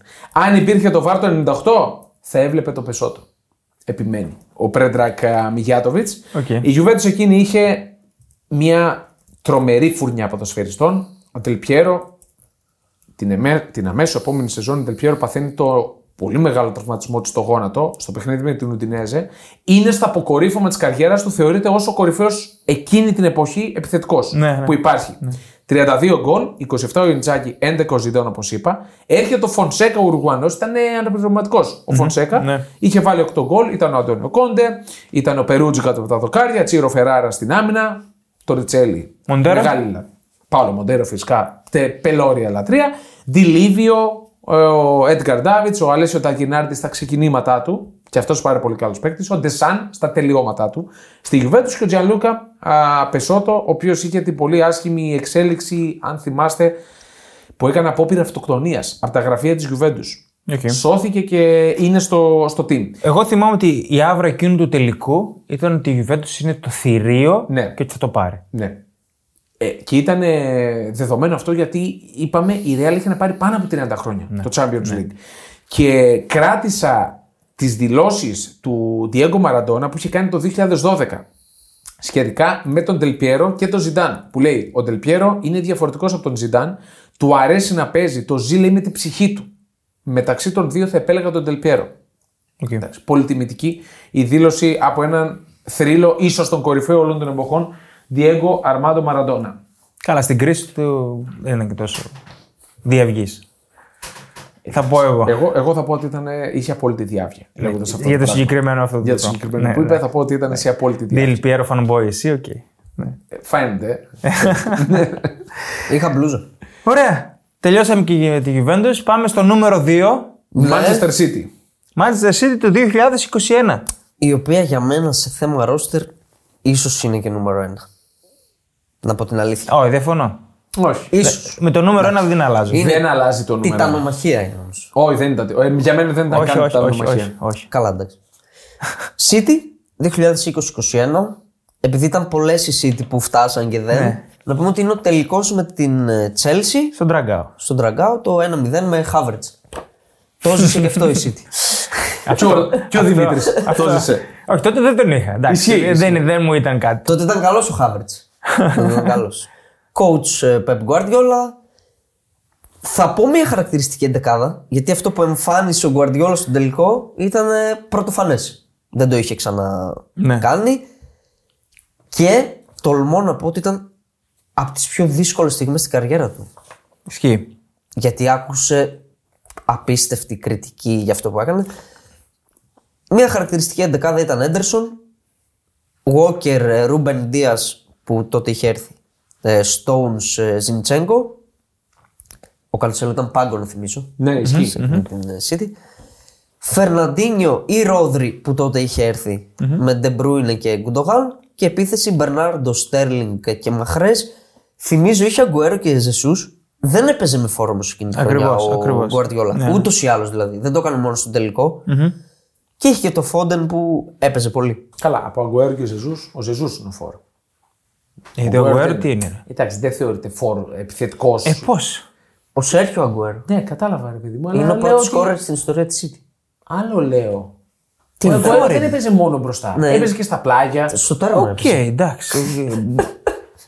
Προχώρη. Ρε φίλε, φορ είναι ο Ε, Αγκουέρο. φορ είναι, όχι, μπορεί να παίξει ως δεύτερο φορ, αλλά είναι φορ, ναι. Όμιλος. Θυμάστε; ΟΦΗ. Ε, Τι κοντά ΟΦΗ; είσαι. Κοντά είσαι. Όμιλος. Κοντά είσαι. Λέγε. Όχι. Ολυμπιακός. OK. OK. Κοντά είσαι εννοώ ελληνική ομάδα. Ελληνικά, ναι. Πόρτο, Μαρσέιγ. Ε, 5-1-0 έκανε η City. Εντάξει, εύκολος 16 όμιλος. πόντους. 3-0 τον Ολυμπιακό στο Etihad. Ε, 0-1 στο Καραϊσκάκη. Σβηστά ματς, γιατί τα θυμάμαι. Δεν τα δεν- θυμάμαι αυτά τα ματς. Όχι, ούτε εγώ. Η μόνη της ισοπαλία ήταν στο...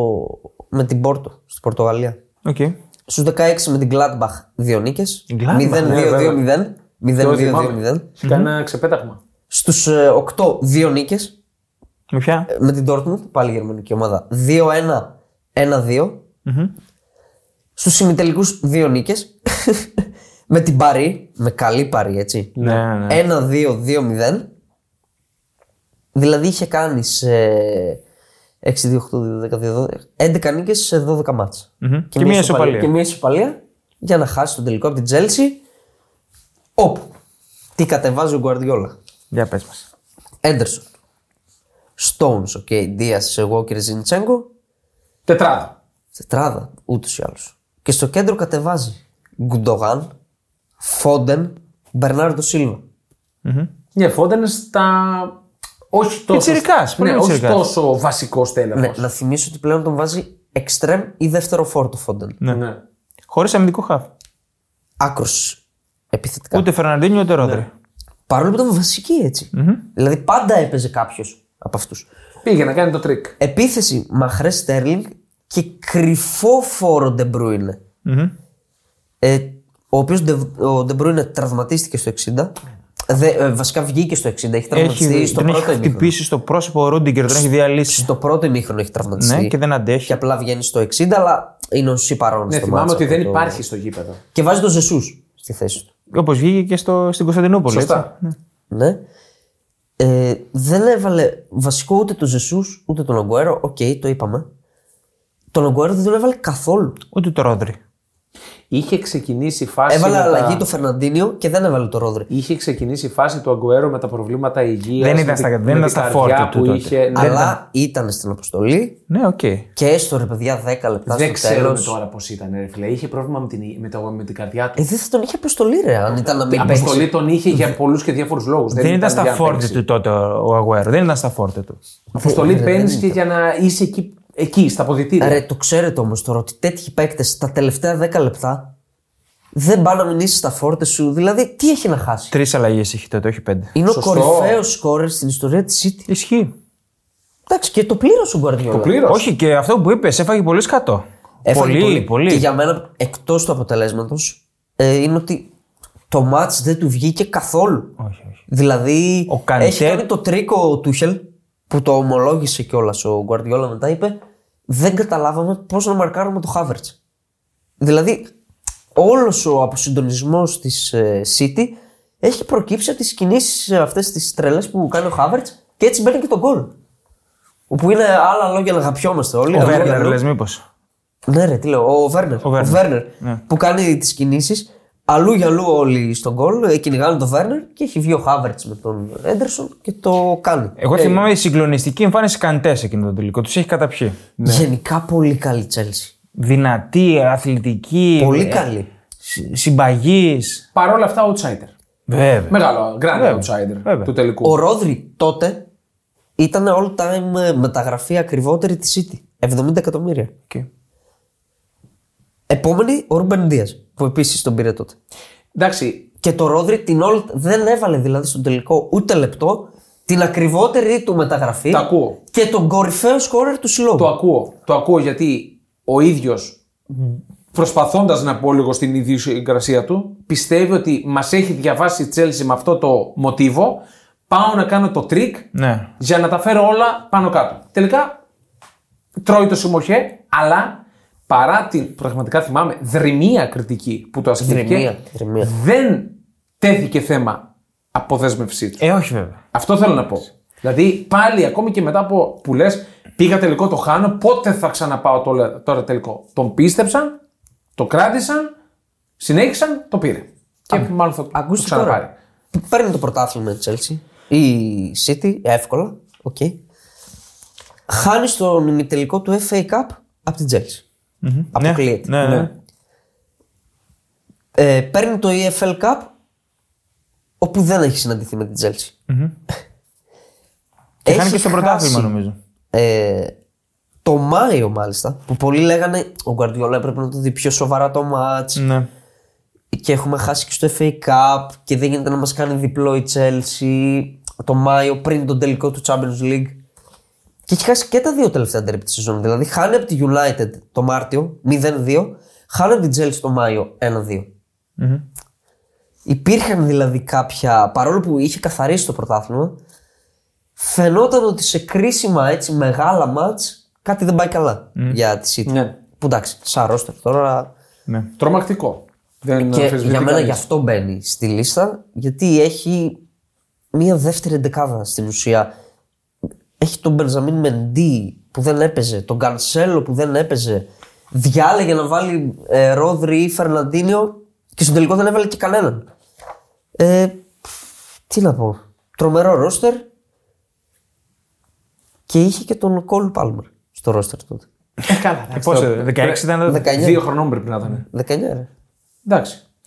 Ωραία. Ε, καλά, η City βέβαια το πήρε εν τέλει και θα το ξαναπάρει, πιστεύω εγώ. Δεν ξέρω αν έχετε την ίδια άποψη. Ε, Αυτό αφού έσπασε βλέπω η εγώ. κατάρα τώρα, ναι. Αφού έσπασε Το κατάρα. πήρε με το Ρόδρυ που δεν έπαιξε σε εκείνο τον τελικό. Ναι, το πήρε με το Ρόδρυ. και, το, και θυμάμαι και το γκολ του Χάβερτ ήταν, δεν θα πω τυχερό, αλλά κοντράρι στον Έντερσον. Ε, κάνει μια ναι, περίεργη ναι, τροφιά. Τέλος πάντων. Δεν είναι ότι έκανε και το καλό τελείωμα ο Όχι, Havertz. δεν ήταν καλό τέλειο. Α, και για το Ρόδρυ να θυμίσω έτσι. Αφού γιατί... μπήκε καλό ήταν. Να θυμίσω ότι η φετινή City έχει 13-3-3 ρεκόρ. 13 νίκες, 3 ισοπαλίες, 3 ήττες. Οι 3 ήττες είναι χωρίς το Ρόδρυ. Ναι, το είχαμε Και, πει. και πάμε στο κορυφαίο, στην κορυφαία ομάδα που δεν πήρε το Champions League. Ναι. Και πολύ στεναχωρεθήκαμε. Ε, καλά, εσύ ήσουν σε μια χαρμολύπη το 2005 νομίζω. Γιατί; Γιατί; Α, όχι σε χαρμολύπη, ψέματα, ναι, μπερδεύτηκα. Εσύ ήσουν σε μια πάρα Σε μια πολύ- έκσταση σε κωλοφαρδίας μια έκσταση ήταν. κωλοφαρδίας. Σε μία, μην το πούμε. Οκ. Σε εσύ τελειώνει. Καλά, με συγχωρείς. Λοιπόν, Μίλαν 2004-5, Κάρλο Αντσελότι, εντάξει, με τον οποίο κατέκτησε τα πάντα, καθιερώθηκε, ήταν από τις κορυφαίες ομάδες όλων των εποχών. Ναι. Με τον Κάρλο Για Αντσελότι. μένα ναι. Αχ, Ναι. μου το κάνεις πιο γλυκό. Εντάξει, δεν ξέρω αν είναι γλυκό Τώρα ή μην πικρό. κάνεις τον αριστικό εσύ τώρα. Δεν είσαι τέτοιος, τώρα κάνουμε Ε, δεν, εδώ- τώρα- Εγώ δεν εκείνη μπορώ. την ομάδα, εκείνη την ομάδα, εκείνη τη χρονιά, θα μπορούσα να την βάλω δηλαδή με οποιαδήποτε άλλη ομάδα όλων των εποχών. Με την Κοντράρη δηλαδή. Γι' αυτό λέω, με μία την από τις Barcelona του καλύτερες Guardiola, ομάδες. με τη City αυτή. Εκείνη η ομάδα νομίζω θα μπορούσε να κερδίσει. Είναι σε αυτές. Είναι σε αυτές. Απε- απόκτησε το καλοκαίρι τον Σταμ στα 31 του Κάρλο Αντζελότη από τη Λάτσο και τον Κρέσπο στα 28 από την Τσέλσι, δανεικό. Κρέσπο ήταν και καθοριστικός όλη τη σεζόν. Χάνει το πρωτάθλημα η Μίλαν από την Juventus 86-79 στο μείον Ε, Ήταν εκείνη, στα εκείνες πέντε οι περίοδοι στην Ιταλία που γινόταν και άλλα πραγματάκια. Ναι. Όχι. Ναι. Ε, χάνει το πρωτάθλημα με μόλις με, με τέσσερις γκέλες σε στο τέλος. Τρεις ισοπαλίες και μία ήττα. Εγώ θα έλεγα να το κρατήσουμε αυτό. Σαν χαρακτηριστικό της Μίλαν. Παρόλο που προφανώς ως ρόστερ ήταν ε, απίθανο. Να πω απλά ότι προηγείται η ήττα και μετά οι τρεις ισοπαλίες. Η ήττα από τη Juventus, ίσως το θυμάστε, μέσα στο Μιλάνο, με Ντελπιέρο να κάνει, πλάγιο, ε, να κάνει ανάποδο ψαλίδι από την πλάγια γραμμή και τον Τρεζεγκί να σκοράρει στον Τίντα με κεφαλιά. Κάνει το 0-1 η Juventus, εκεί γυρίζει το πρωτάθλημα. Η Μίλαν ήταν πρώτη. Εκεί γυρίζει το Εκεί πρωτάθλημα. την πέρασε η Juventus. Εκεί την περνάει. Ναι, αλλά μετά ούτως ή Και άλλως μετά κατέρευσε. Τα Μετά θαλάσσια. κα, καταραίει η Μίλαν, παίρνει η Juventus τι νίκες που παίρνει. Δηλαδή τα έκανε μαντάρα γενικά στο τέλος. Τα έκανε ματάρα. Ναι. τα έκανε ματάρα. Το κρατούσε στα χέρια της το πρωτάθλημα. Εκείνη η Και Μίλαν. το Champions League. Ισχύει. Θα το ισχύει. πούμε για το Champions League. Να πω για τη Μίλαν, Σεφτσέγκο. Εντάξει, Από τους κορυφαίους striker που έχω δει εγώ στη ζωή μου. Πραγματικά ο Σεφτσέγκο με 25 γκολ συνολικά. Λύγησε όμως. Ο Κρέσπο με 17 στην παρθενική του σεζόν. Υπάρχει καλύτερο επιθετικό δίδυμο τώρα σε Τσέγκο Κρέσπο στα ντουζένια τους και οι δύο. Δηλαδή. Εγώ θα πω υπάρχει, αλλά θα με πείτε αριστικό πάλι Τι για θα την πεις, Juventus. Ντελπέρο θα πεις πάλι; Ναι, Ντελπιέρο Τρεζεγκί. Ξεκάθαρα. Πω. Ε, και Ντελπιέρο Ντσάκη. Και Ντελπιέρο Ντσάκη Ζητάν. Και Ντελπιέρο Τρεζεγκί. Ναι, μην Φτάνει. τους πω όλους. Δίδυμο Φτάνει. ήμουν. Ναι. Για τη Μίλαν μιλάμε. Τρίδημο είπα εγώ. Λοιπόν, ε, έχει κακά η Μίλαν. Έκανε και τα κακά της στο τελικό. Ναι, αχ, κακό. Λοιπόν, Έκανε και τα καλά του. Γιατί Ναι. το διαλύεται τώρα; Πολύ κακό Γιατί ήταν, το sorry. διαλύεται; Καλά το πήγαμε. με 9 γκολ. με 9 γκολ έχει και τον Τόμασον, τον Δανό. Ο οποίος Αλλαγή. είναι ρολίστας. Αλλαγή. Πετυχαίνει και αυτός σε 9 γκολ. Γενικά εκείνη η Μίλαν, Ζέντορφ, Σερτζίνιο. Και λέω και Σερτζίνιο γιατί όντως ο Σερτζίνιο έπαιξε ρόλο σε εκείνη τη Μίλαν. Πύρλο; Αντρέα Πύρλο, ο Αμπροζίνη, Καλάτζε. Παίζει τώρα μπάλα μαζί μας την Πέμπτη. Ο Καφού. και ο Καφού στα τελευταία του. Πραγματικά, αλλά ήταν Ο κορυφαίο. Τζενάρο πού είναι; Γκατούζο. Τζενάρο Γκατούζο, Γιάπ Σταμ, Ντίντα. Μαλτίνι, Ρε φίλε. Ρουί Κόστα. Ο Ντίντα ήταν τερματάρα. Ναι. Ρουί Κόστα πάγκο. Ρουί Κόστα πάγκο. Ε, έκανε 37 συμμετοχές στο Champions League 4 βασικός, 4 ως αλλαγή. Ε. Δεν ήταν βασικό στέλεχος. Νέστα Σταμ. Νέστα Σταμ ήταν το δίδυμο. Ναι, θα το πούμε, θα πούμε και την ενδεκάδα του Όχι στο τελικού. τελικό, γενικά ρε παιδί μου στην ομάδα. Ναι. Εντάξει, Αριστερά, στα- Μα- αριστερά Μαλντίνη, δεξιά Καφού. Εντάξει τώρα, τι να λέω. Ασύλληπτη ομάδα. Γκατούζο Πύρλο Ζέντορφ, Κακά, Τσετσέγκο Κρέσπο. Λοιπόν, Τι πριν να πούμε λέμε την τώρα; ε, ενδεκάδα, μιας και την είπαμε βασικά, ε, του τελικού, να πούμε από τον Όμιλο η Μίλαν περνάει με 13 πόντους 4-1-1. 13 η διαφορά. Εντάξει, δεν είναι Ποιες και τόσο. αντιπάλους έχεις; Με Μπαρσελόνα, Σαχτάρ και Celtic. Ρε φίλε, Χάνει μόνο από την Μπαρσελόνα εκτός. 2-1. Στην ε, Βαρκελόνη. Ροναλντίνιο. Πε- που πετυχαίνει τον γκολ. Ναι, αν δεν κάνω λάθος. Νομίζω ήταν ο μια Ροναλντίνο. γκολάρα του Ροναλντίνιο. Δεν το θυμάμαι. Στο 2-1 με τη Μίλαν. Στα, α, στο 16, η Μίλαν πετυχαίνει τη Manchester United. Δύο νίκες από 1-0. Εντάξει, καθαρά Ιταλικά, Κάρλο Αντζελότη. Τι άμυνα, τώρα με αυτή την άμυνα, τρία γκολ έφαγε στον όμιλο. Είπες. Τρία γκολ. Ε, και μετά 0 γκολ. από τη United. Πω. 1-0 εκτός, 1-0 εντός και στα πρώιμη τελικά γίνεται ένα από τα πιο iconic παιχνίδια, iconic ζευγάρια που υπάρχουν. Το Derby della Madonnina. Μίλαν Ίντερ στο πρώτο παιχνίδι 2-0 με γηπεδούχο τη Μίλαν. Η φωτογραφία. Η φωτογραφία στην Revans Ματεράτσι Ρουί Κώστα. Ακριβώς, με τους πυρσούς, με την διακοπή και με την απονομή ουσιαστικά στα χαρτιά της νίκης στη Μίλαν με 0-3. Στα ημιτελικά, παράδοξο, αλλά πετυχαίνει την Αιτχόφεν η Μίλαν, την οποία κερδίζει 2-0 στο Μιλάνο και χάνει με 3-1. Τα χρειάστηκε η Μίλαν στην Ολλανδία. Και φτάνουμε στην 25η Μαΐου του 2005, τα λέγαμε και πριν, ότι μέχρι τότε το πιο, ο πιο για μένα iconic τελικός είναι το 98. Που τον είπαμε πριν, 98-99. 98-99, ανάμεσα στην Bayern Μονάχου και τη Manchester United. Μίλαν, Ντίντα, Καφού, Μαλντίνι, Σεφτσένκο, Γκατούζο, Κρέσπο, Νέστα, Ζέεντορφ, Πίρλο, Κακά, Σταμ.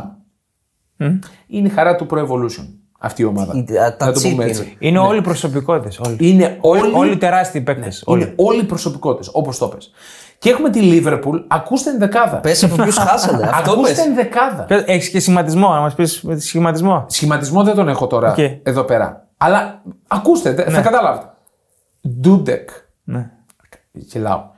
Φίναν. Ναι. Καλός παίκτης. Σάμι Χίπια. Καλός. Ο Φιλανδός. Καλός. Καλός. Καλός. Καλός για τη Λίβερπουλ. Από αυτό το ρόστερ ήταν από τους καλούς. Παιχταράς. Μίλαν Μπάρος. Πολύ καλός. Ναι. Εντάξει, ομολογώ. Αν και έκανε τρία χρόνια, τρία-τέσσερα χρόνια Αυτό την ήταν. καριέρα Αυτό του. ήταν. Γιον Άρνε Ρίισε. Παιχτούρα. Εμένα μου άρεσε πάρα Καλός, παιχτούρα, ναι. καλός, καλός. Κιούελ. Ε, Εντάξει. Οκ. Στίβεν Τζέραρτ. Οκ. Λουίς Γκαρσία. Τον θαυμάσαμε, θαυμάσαμε πραγματικά στον Παναθηναϊκό. Δεν έκανε τίποτα. στη Λίβερπουλ ήταν καλός. Τσάμπι Αλόνσο στα ξεκινήματά του. Ναι. Τραωρέ. Τζίμι Τρα- Τζίμι Τραωρέ. Τζίμι Τραωρέ και Τζέιμι Κάραχερ. Ο Τζίμι Τραωρέ ξεκίνησε έτσι. Ήταν βασικός. Αριστερό μπακ. Okay, ναι. Και γίνονται αλλαγές. Μπαίνει ο Σισε, ο Σμίτσερ, Τζιμπρίλ Σισε. Χρυσή έτσι. αλλαγή ο ο Σμίτσερ. Σμίτσερ, Τζιμπρίλ Σισε. Τζιμπρίλ Σισε, το θαυμάσαμε με τα μπλουζ και με το Παναθηναϊκό, και ο Χάμαμ, Χάμαν. Χάμαν. Ο Ντίτμαρ. Οι υπόλοιποι ήταν ο Χωσέμι, Ηρακλής. Κλαίω. Ήρθε εδώ Δεξί πέρα. μπακ, ναι. Ναι. Ο Νούνιες, όχι, όχι αυτός. Και ο Μπίστσαν. Ναι. Κλαίω. Και τον αυτό οποίο επίσης. Δηλαδή, καταλάβατε τι λέμε τώρα. Χαόδη ότι διαφορά. ε, από, αυτούς, από αυτή την αποστολή, οι τρεις παίκτες παίξαν στην Ελλάδα. Συγγνώμη, Τέσσερις. οι τέσσερις παίκτες παίξαν στην Ελλάδα. Και δεν παίξαν κιόλας. Μόνος Και Σισε. δεν παίξαν. Μόνος Σισε. Μόνος Σισε. Καλά, εντάξει, ο Σισε ήταν παικταρά, το ξέραμε. Για τη Μίλαν έχει στην αποστολή της Ρουί Κώστα, έπαιξε. Πες και τις αλλαγές. Τόμασον έπαιξε. Σερτζίνιο έπαιξε. Κάχα Καλάτζε. Κωστακούρτα. Εντάξει, σε μεγάλη Μεγάλος, ηλικία. μεγάλος, ναι. Και Ντορασό. Κλαίει μάνα του Πελέ. Εντάξει, αλλά είχε χαρτιά στον πάγκο. Βέβαια, είχε. Η Μίλαν η οποία μπαίνει στον αγωνιστικό χώρο με το καλημέρα Προπονητή 1-0. Λίβερπουλ δεν μας είπες. Ράφα Μπενίτεθ. Άμπρα. Ράφα Μπενίτεθ. Ο Τα οποίος την- Βρενιάρης. Ο οποίος την προηγούμενη χρονιά έχει πάρει πρωτάθλημα και εκεί ο Πολοέφα με τη Βαλεντίνα. Α, Ναι, μπράβο. Παρ' όλα αυτά είναι ταβερνιάρη. Καλά. ναι. Λοιπόν, καλά, α, καλά, εντάξει, ε. Μίλαν. Θα πει ο Κίστος του Βότση ότι είναι ταυρνιάρη ο Μπονίτεθ. Ναι, ο Κίστος από το Φώτσι λέει ότι είναι ταβερνιάρη. Λοιπόν, μπαίνει η Μίλαν με το καλημέρα 1-0, 2-0, 3-0. Ήταν πολλοί που έκλεισαν τη τηλεόραση. Προτίμησαν να φύγουν για ποτό. Φίλε, εγώ δεν την έκλεισα. Προτίμησαν να φύγουν. Έχω φίλους Μιλανέζους που μου στείλαν μήνυμα, δύο συγκεκριμένοι. Καλά να είναι. Μου στείλαν μήνυμα στο ημίχρονο. Ο ένας μου λέει: Τι, τι τσόντα είναι αυτή. Φεύγω. Βγαίνω. Έβλεπε το μέλλον, μάλλον. Ναι. Πώ Μπορείς να πεις γιατί ότι είσαι έβλεπε Μίλαν το και δεν κάθεσαι να δεις την απονομή. Ήταν Μίλαν και έφυγε. Λέει: Δεν θα κάτσω να δω. Τελείωσε. Είναι Ε, τσόντα δεν ήταν τελικός. Μίλαν. Εντάξει. Εντάξει, Για- δεν για είπα ότι λατζή. ήταν ρε φίλε στη κούρβα σουτ στη Μίλαν. Εντάξει. Παρ' όλα αυτά ήταν Μιλανέζο. Λέω εντάξει, και, να πω την αλήθεια και την αμαρτία, δεν πίστευα ότι θα γυρίσει. Ε, δεν κανείς δεν γινόταν το να γυρίσει. πίστευε. Ποιος να- ρε, Ποιος το για- Για πίστευε; 4 και 5-0 πήγαινε το μάτσο. Το Ποιος το κοντέρ πίστευε; πήγαινε. Να πούμε στην Κωνσταντινούπολη ο τελικός με τρομερή στήριξη από τους οπαδούς της Λίβερπουλ. Ναι, Πραγματικά. ναι. Ε, όταν είσαι στο ημίχρονο με 3-0 πίσω, μπαίνεις στο δεύτερο ημίχρονο όχι μουδιασμένος, κλινικά νεκρός. Σαν, δηλαδή όλοι έχουμε πέρασει από το γήπεδα. Το αντίθετο Ξέρεις θα πώς έλεγα. είναι. Ότι η Λίβερπουλ το γύρισε γι' αυτό το λόγο. Μπράβο, αυτό θέλω να πω. Στην προκειμένη περίπτωση, γιατί τους ακούγαμε κιόλας. Από, το- από την τηλεόραση δεν ήμασταν εκεί. Καλό θα ήταν, να ήμασταν εκεί, θα ήταν πολύ μαγικό. Ε, ήταν αυτοί που, το έχει πει και ο Στίβεν Τζέρντ, μας έσπρωξαν στην ανατροπή των δεδομένων. Νομίζω είναι δίπτυχο. Κόσμος και Τζέραρντ. Δηλαδή ήταν σαν να ήταν ενωμένοι αυτοί οι δύο σε αυτό το μάτς. Και βγαίνουν αυτό που λες στο δεύτερο μήχρονο και είναι λες και κερδίζει η Λίβερπουλ. Και η ατμόσφαιρα στο γήπεδο και το momentum. Ήταν τρομερό. Είναι το πέναλτι του Τσάμπι Αλόνσο που το χάνει Και το βάζει. και το βάζει, είναι η κεφαλιά του Τζέραρντ. Που είναι γκολάρα. Είναι γκολάρα πραγματικά. Ε, και φταίει στο, στους Σμίτσερ Στου το Σμίτσερ σουτ, φταίει ο φταίει ο Ντίντα. Ντίντα. Φταίει ο Ντίντα. Απλά εγώ ακόμα και τώρα, μετά από τόσα χρόνια, δεν μπορώ να μπω σ- στα παπούτσια των ποδοσφαιριστών. Αυτών των πραγματικά όλοι είναι iconic παίκτες. Και στο Κάρλο Αντσελότι, πώς γίνεται ένας τόσο έμπειρος προπονητής, δηλαδή γάτα των πάγκων, αλεπού μάλλον των πάγκων, και τέτοιοι παίκτες με τέτοιες παραστάσεις να τα χάσουν. Αυτό δεν μπορώ να καταλάβω. Τα χάσαν για λίγο. Μετά τον ξαναπήρε τον έλεγχο ε, το παιχνιδιού η Μίλαν. Μετά Και το 3-3. έχει- Μετά το 3-3, ακριβώς. Και έχει γίνει η μεγαλύτερη απόκρουση Ε, ίσως ναι, όλων των ναι. εποχών πριν του Μαρτίνες στον τελικό του Μουντιάλ. Του ναι. Ντούντεκ και από τις πιο δύσκολες αποκρούσεις και από τις αποκρούσεις λες πώς το έβγαλε αυτό στο εξεπαφή σου του Σεφτσέγκο. Ξέρεις πώς το έβγαλε; Απλά απλώνει το χέρι και κάνει σε κλάσματα του δευτερολέπτου την προσευχή του να πάει εκεί η μπάλα. δεν προσπαθεί ε, πώς να αλλιώς να το διώξει. πιάσει; Λες, Απλά- ο, κα, ο καρπό του λε και είναι από τσιμέντο. Μπράβο. Η, μπάλα, φεύγει κάθετα. κάθετα προς τα πάνω. Είναι ο μόνος τρόπος να μην μπει αυτό το γκολ. Ναι. Και εκεί νομίζω. Είναι... Εκεί τελειώνει. Εκεί λες, τελειώνει. το πήρε η Και Λίβερπουλ. εκεί λες, Εκεί ο λες- Σεφτσέγκο δεν πρέπει να βαρέσει πέναλτι. Ναι. Για κανένα λόγο. Όχι, εκεί λες τέλειωσε. Είναι το άστρο με τη Λίβερπουλ σήμερα. Τέλειωσε. Ναι. Θα το πάρει. Και η Μίλαν θυμίζω ότι δύο χρόνια νωρίτερα πάει στα πέναλτι στο Old Trafford με τη Juventus. Ναι. Και το παίρνει. Με Σεφτσένκο, να, να- αν δεν κάνω λάθος, πετυχαίνει το καθοριστικό. Πολύ σωστά. Ναι. Και δύο χρόνια μετά το παίρνει στο ΟΑΚΑ με τη Λίβερπουλ παίρνει την εκδίκηση. Με Πίπο Που Ινζάγκι. γίνεται το Ινζάγκι. 2-1 με τον ε, Κάουτ. Κάουτ, στο Ο 90, ναι. Και εκεί λένε όλοι, όχι πάλι. Ναι, ναι. Εντάξει, πάντως έχασε εύκολα στα πέναλτι η Μίλαν. Δηλαδή είχες σβήσει. Ε, Δεν, ναι. ε, Έτσι καλά, πως ο είναι Ντούντεκ έβγαινε στη μικρή περιοχή που δεν υπήρχε ο κανονισμός. Ναι, όχι, δεν ότι, υπήρχε. δεν- ότι πρέπει να πατάς τη γραμμή. Γενικά ο Ντούντεκ, νομίζω από όλη την καριέρα που έκανε, πήγε και στη Ρεάλ. Ο Ντούντεκ. ναι, ναι. Αυτό είναι το πιο ακραίο από όλα. Η- πήγε, ε, δηλαδή, δεν λέω ότι έπαιξε στη Ρεάλ. Τον αγόρασε η Ρεάλ Μαδρίτη και το επέτρεψε, γιατί έτσι εγώ το χαρακτηρίζω, του επέτρεψε να κάτσει στον πάγκο Καλά, της. ε, εντάξει. Έλα ρε φίλε. Ε, πρωταθλητής της Ποιος Ευρώπης Ντούντεκ ήταν. τώρα. Εντάξει, οκ. Α, και ο Πίστσαν είναι πρωταθλητής της Ευρώπης. Ισχύει. Τι πρέπει να τον κάνουμε τώρα; Ισχύει. Τέλος πάντων, δεν θα πω ότι ήταν αδικία, γιατί ήταν συγκλονιστικό πραγματικά. Όχι. Ε, είναι μακράν ο κορυφαίος τελικός. Είναι ανεξήγητο. Είναι ο κορυφαίος Είναι τελικός που έχω ανεξήγητο. ζήσει. Είναι ανεξήγητο, ναι. Και είναι η κορυφαία ομάδα. Θεωρώ ότι συμφωνούμε και οι τρει σε αυτό. Και νομίζω θα θε, θεωρούν όλοι αυτό το πράγμα. Η κορυφαία ομάδα, το κορυφαίο ρόστερ, η κορυφαία εντεκάδα, ο κορυφαίος προπονητής που έπρεπε να το πάρει.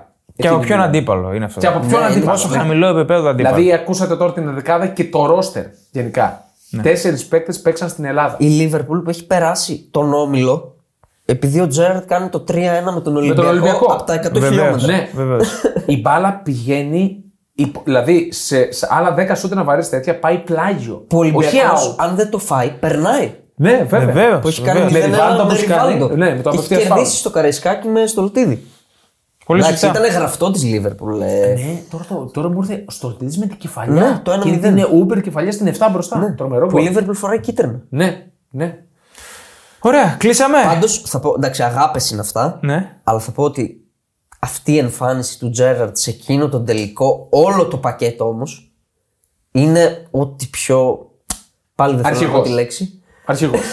Έχω δει στο ποδόσφαιρο. και ο ίδιος είπε ότι στο pep talk, να το πούμε έτσι, στα, στο, στο ημίχρονο, είπε ότι παιδιά, είμαι γεννημένος στο Λίβερπουλ, το σπίτι μου είναι απέναντι από το γήπεδο, μεγάλωσα εκεί Δεν. πέρα, δεν μπορώ να ζήσω αυτό το πράγμα. Αυτό το tackling που κάνεις στην παράταση που όλοι είναι ετοιμοθάνατοι.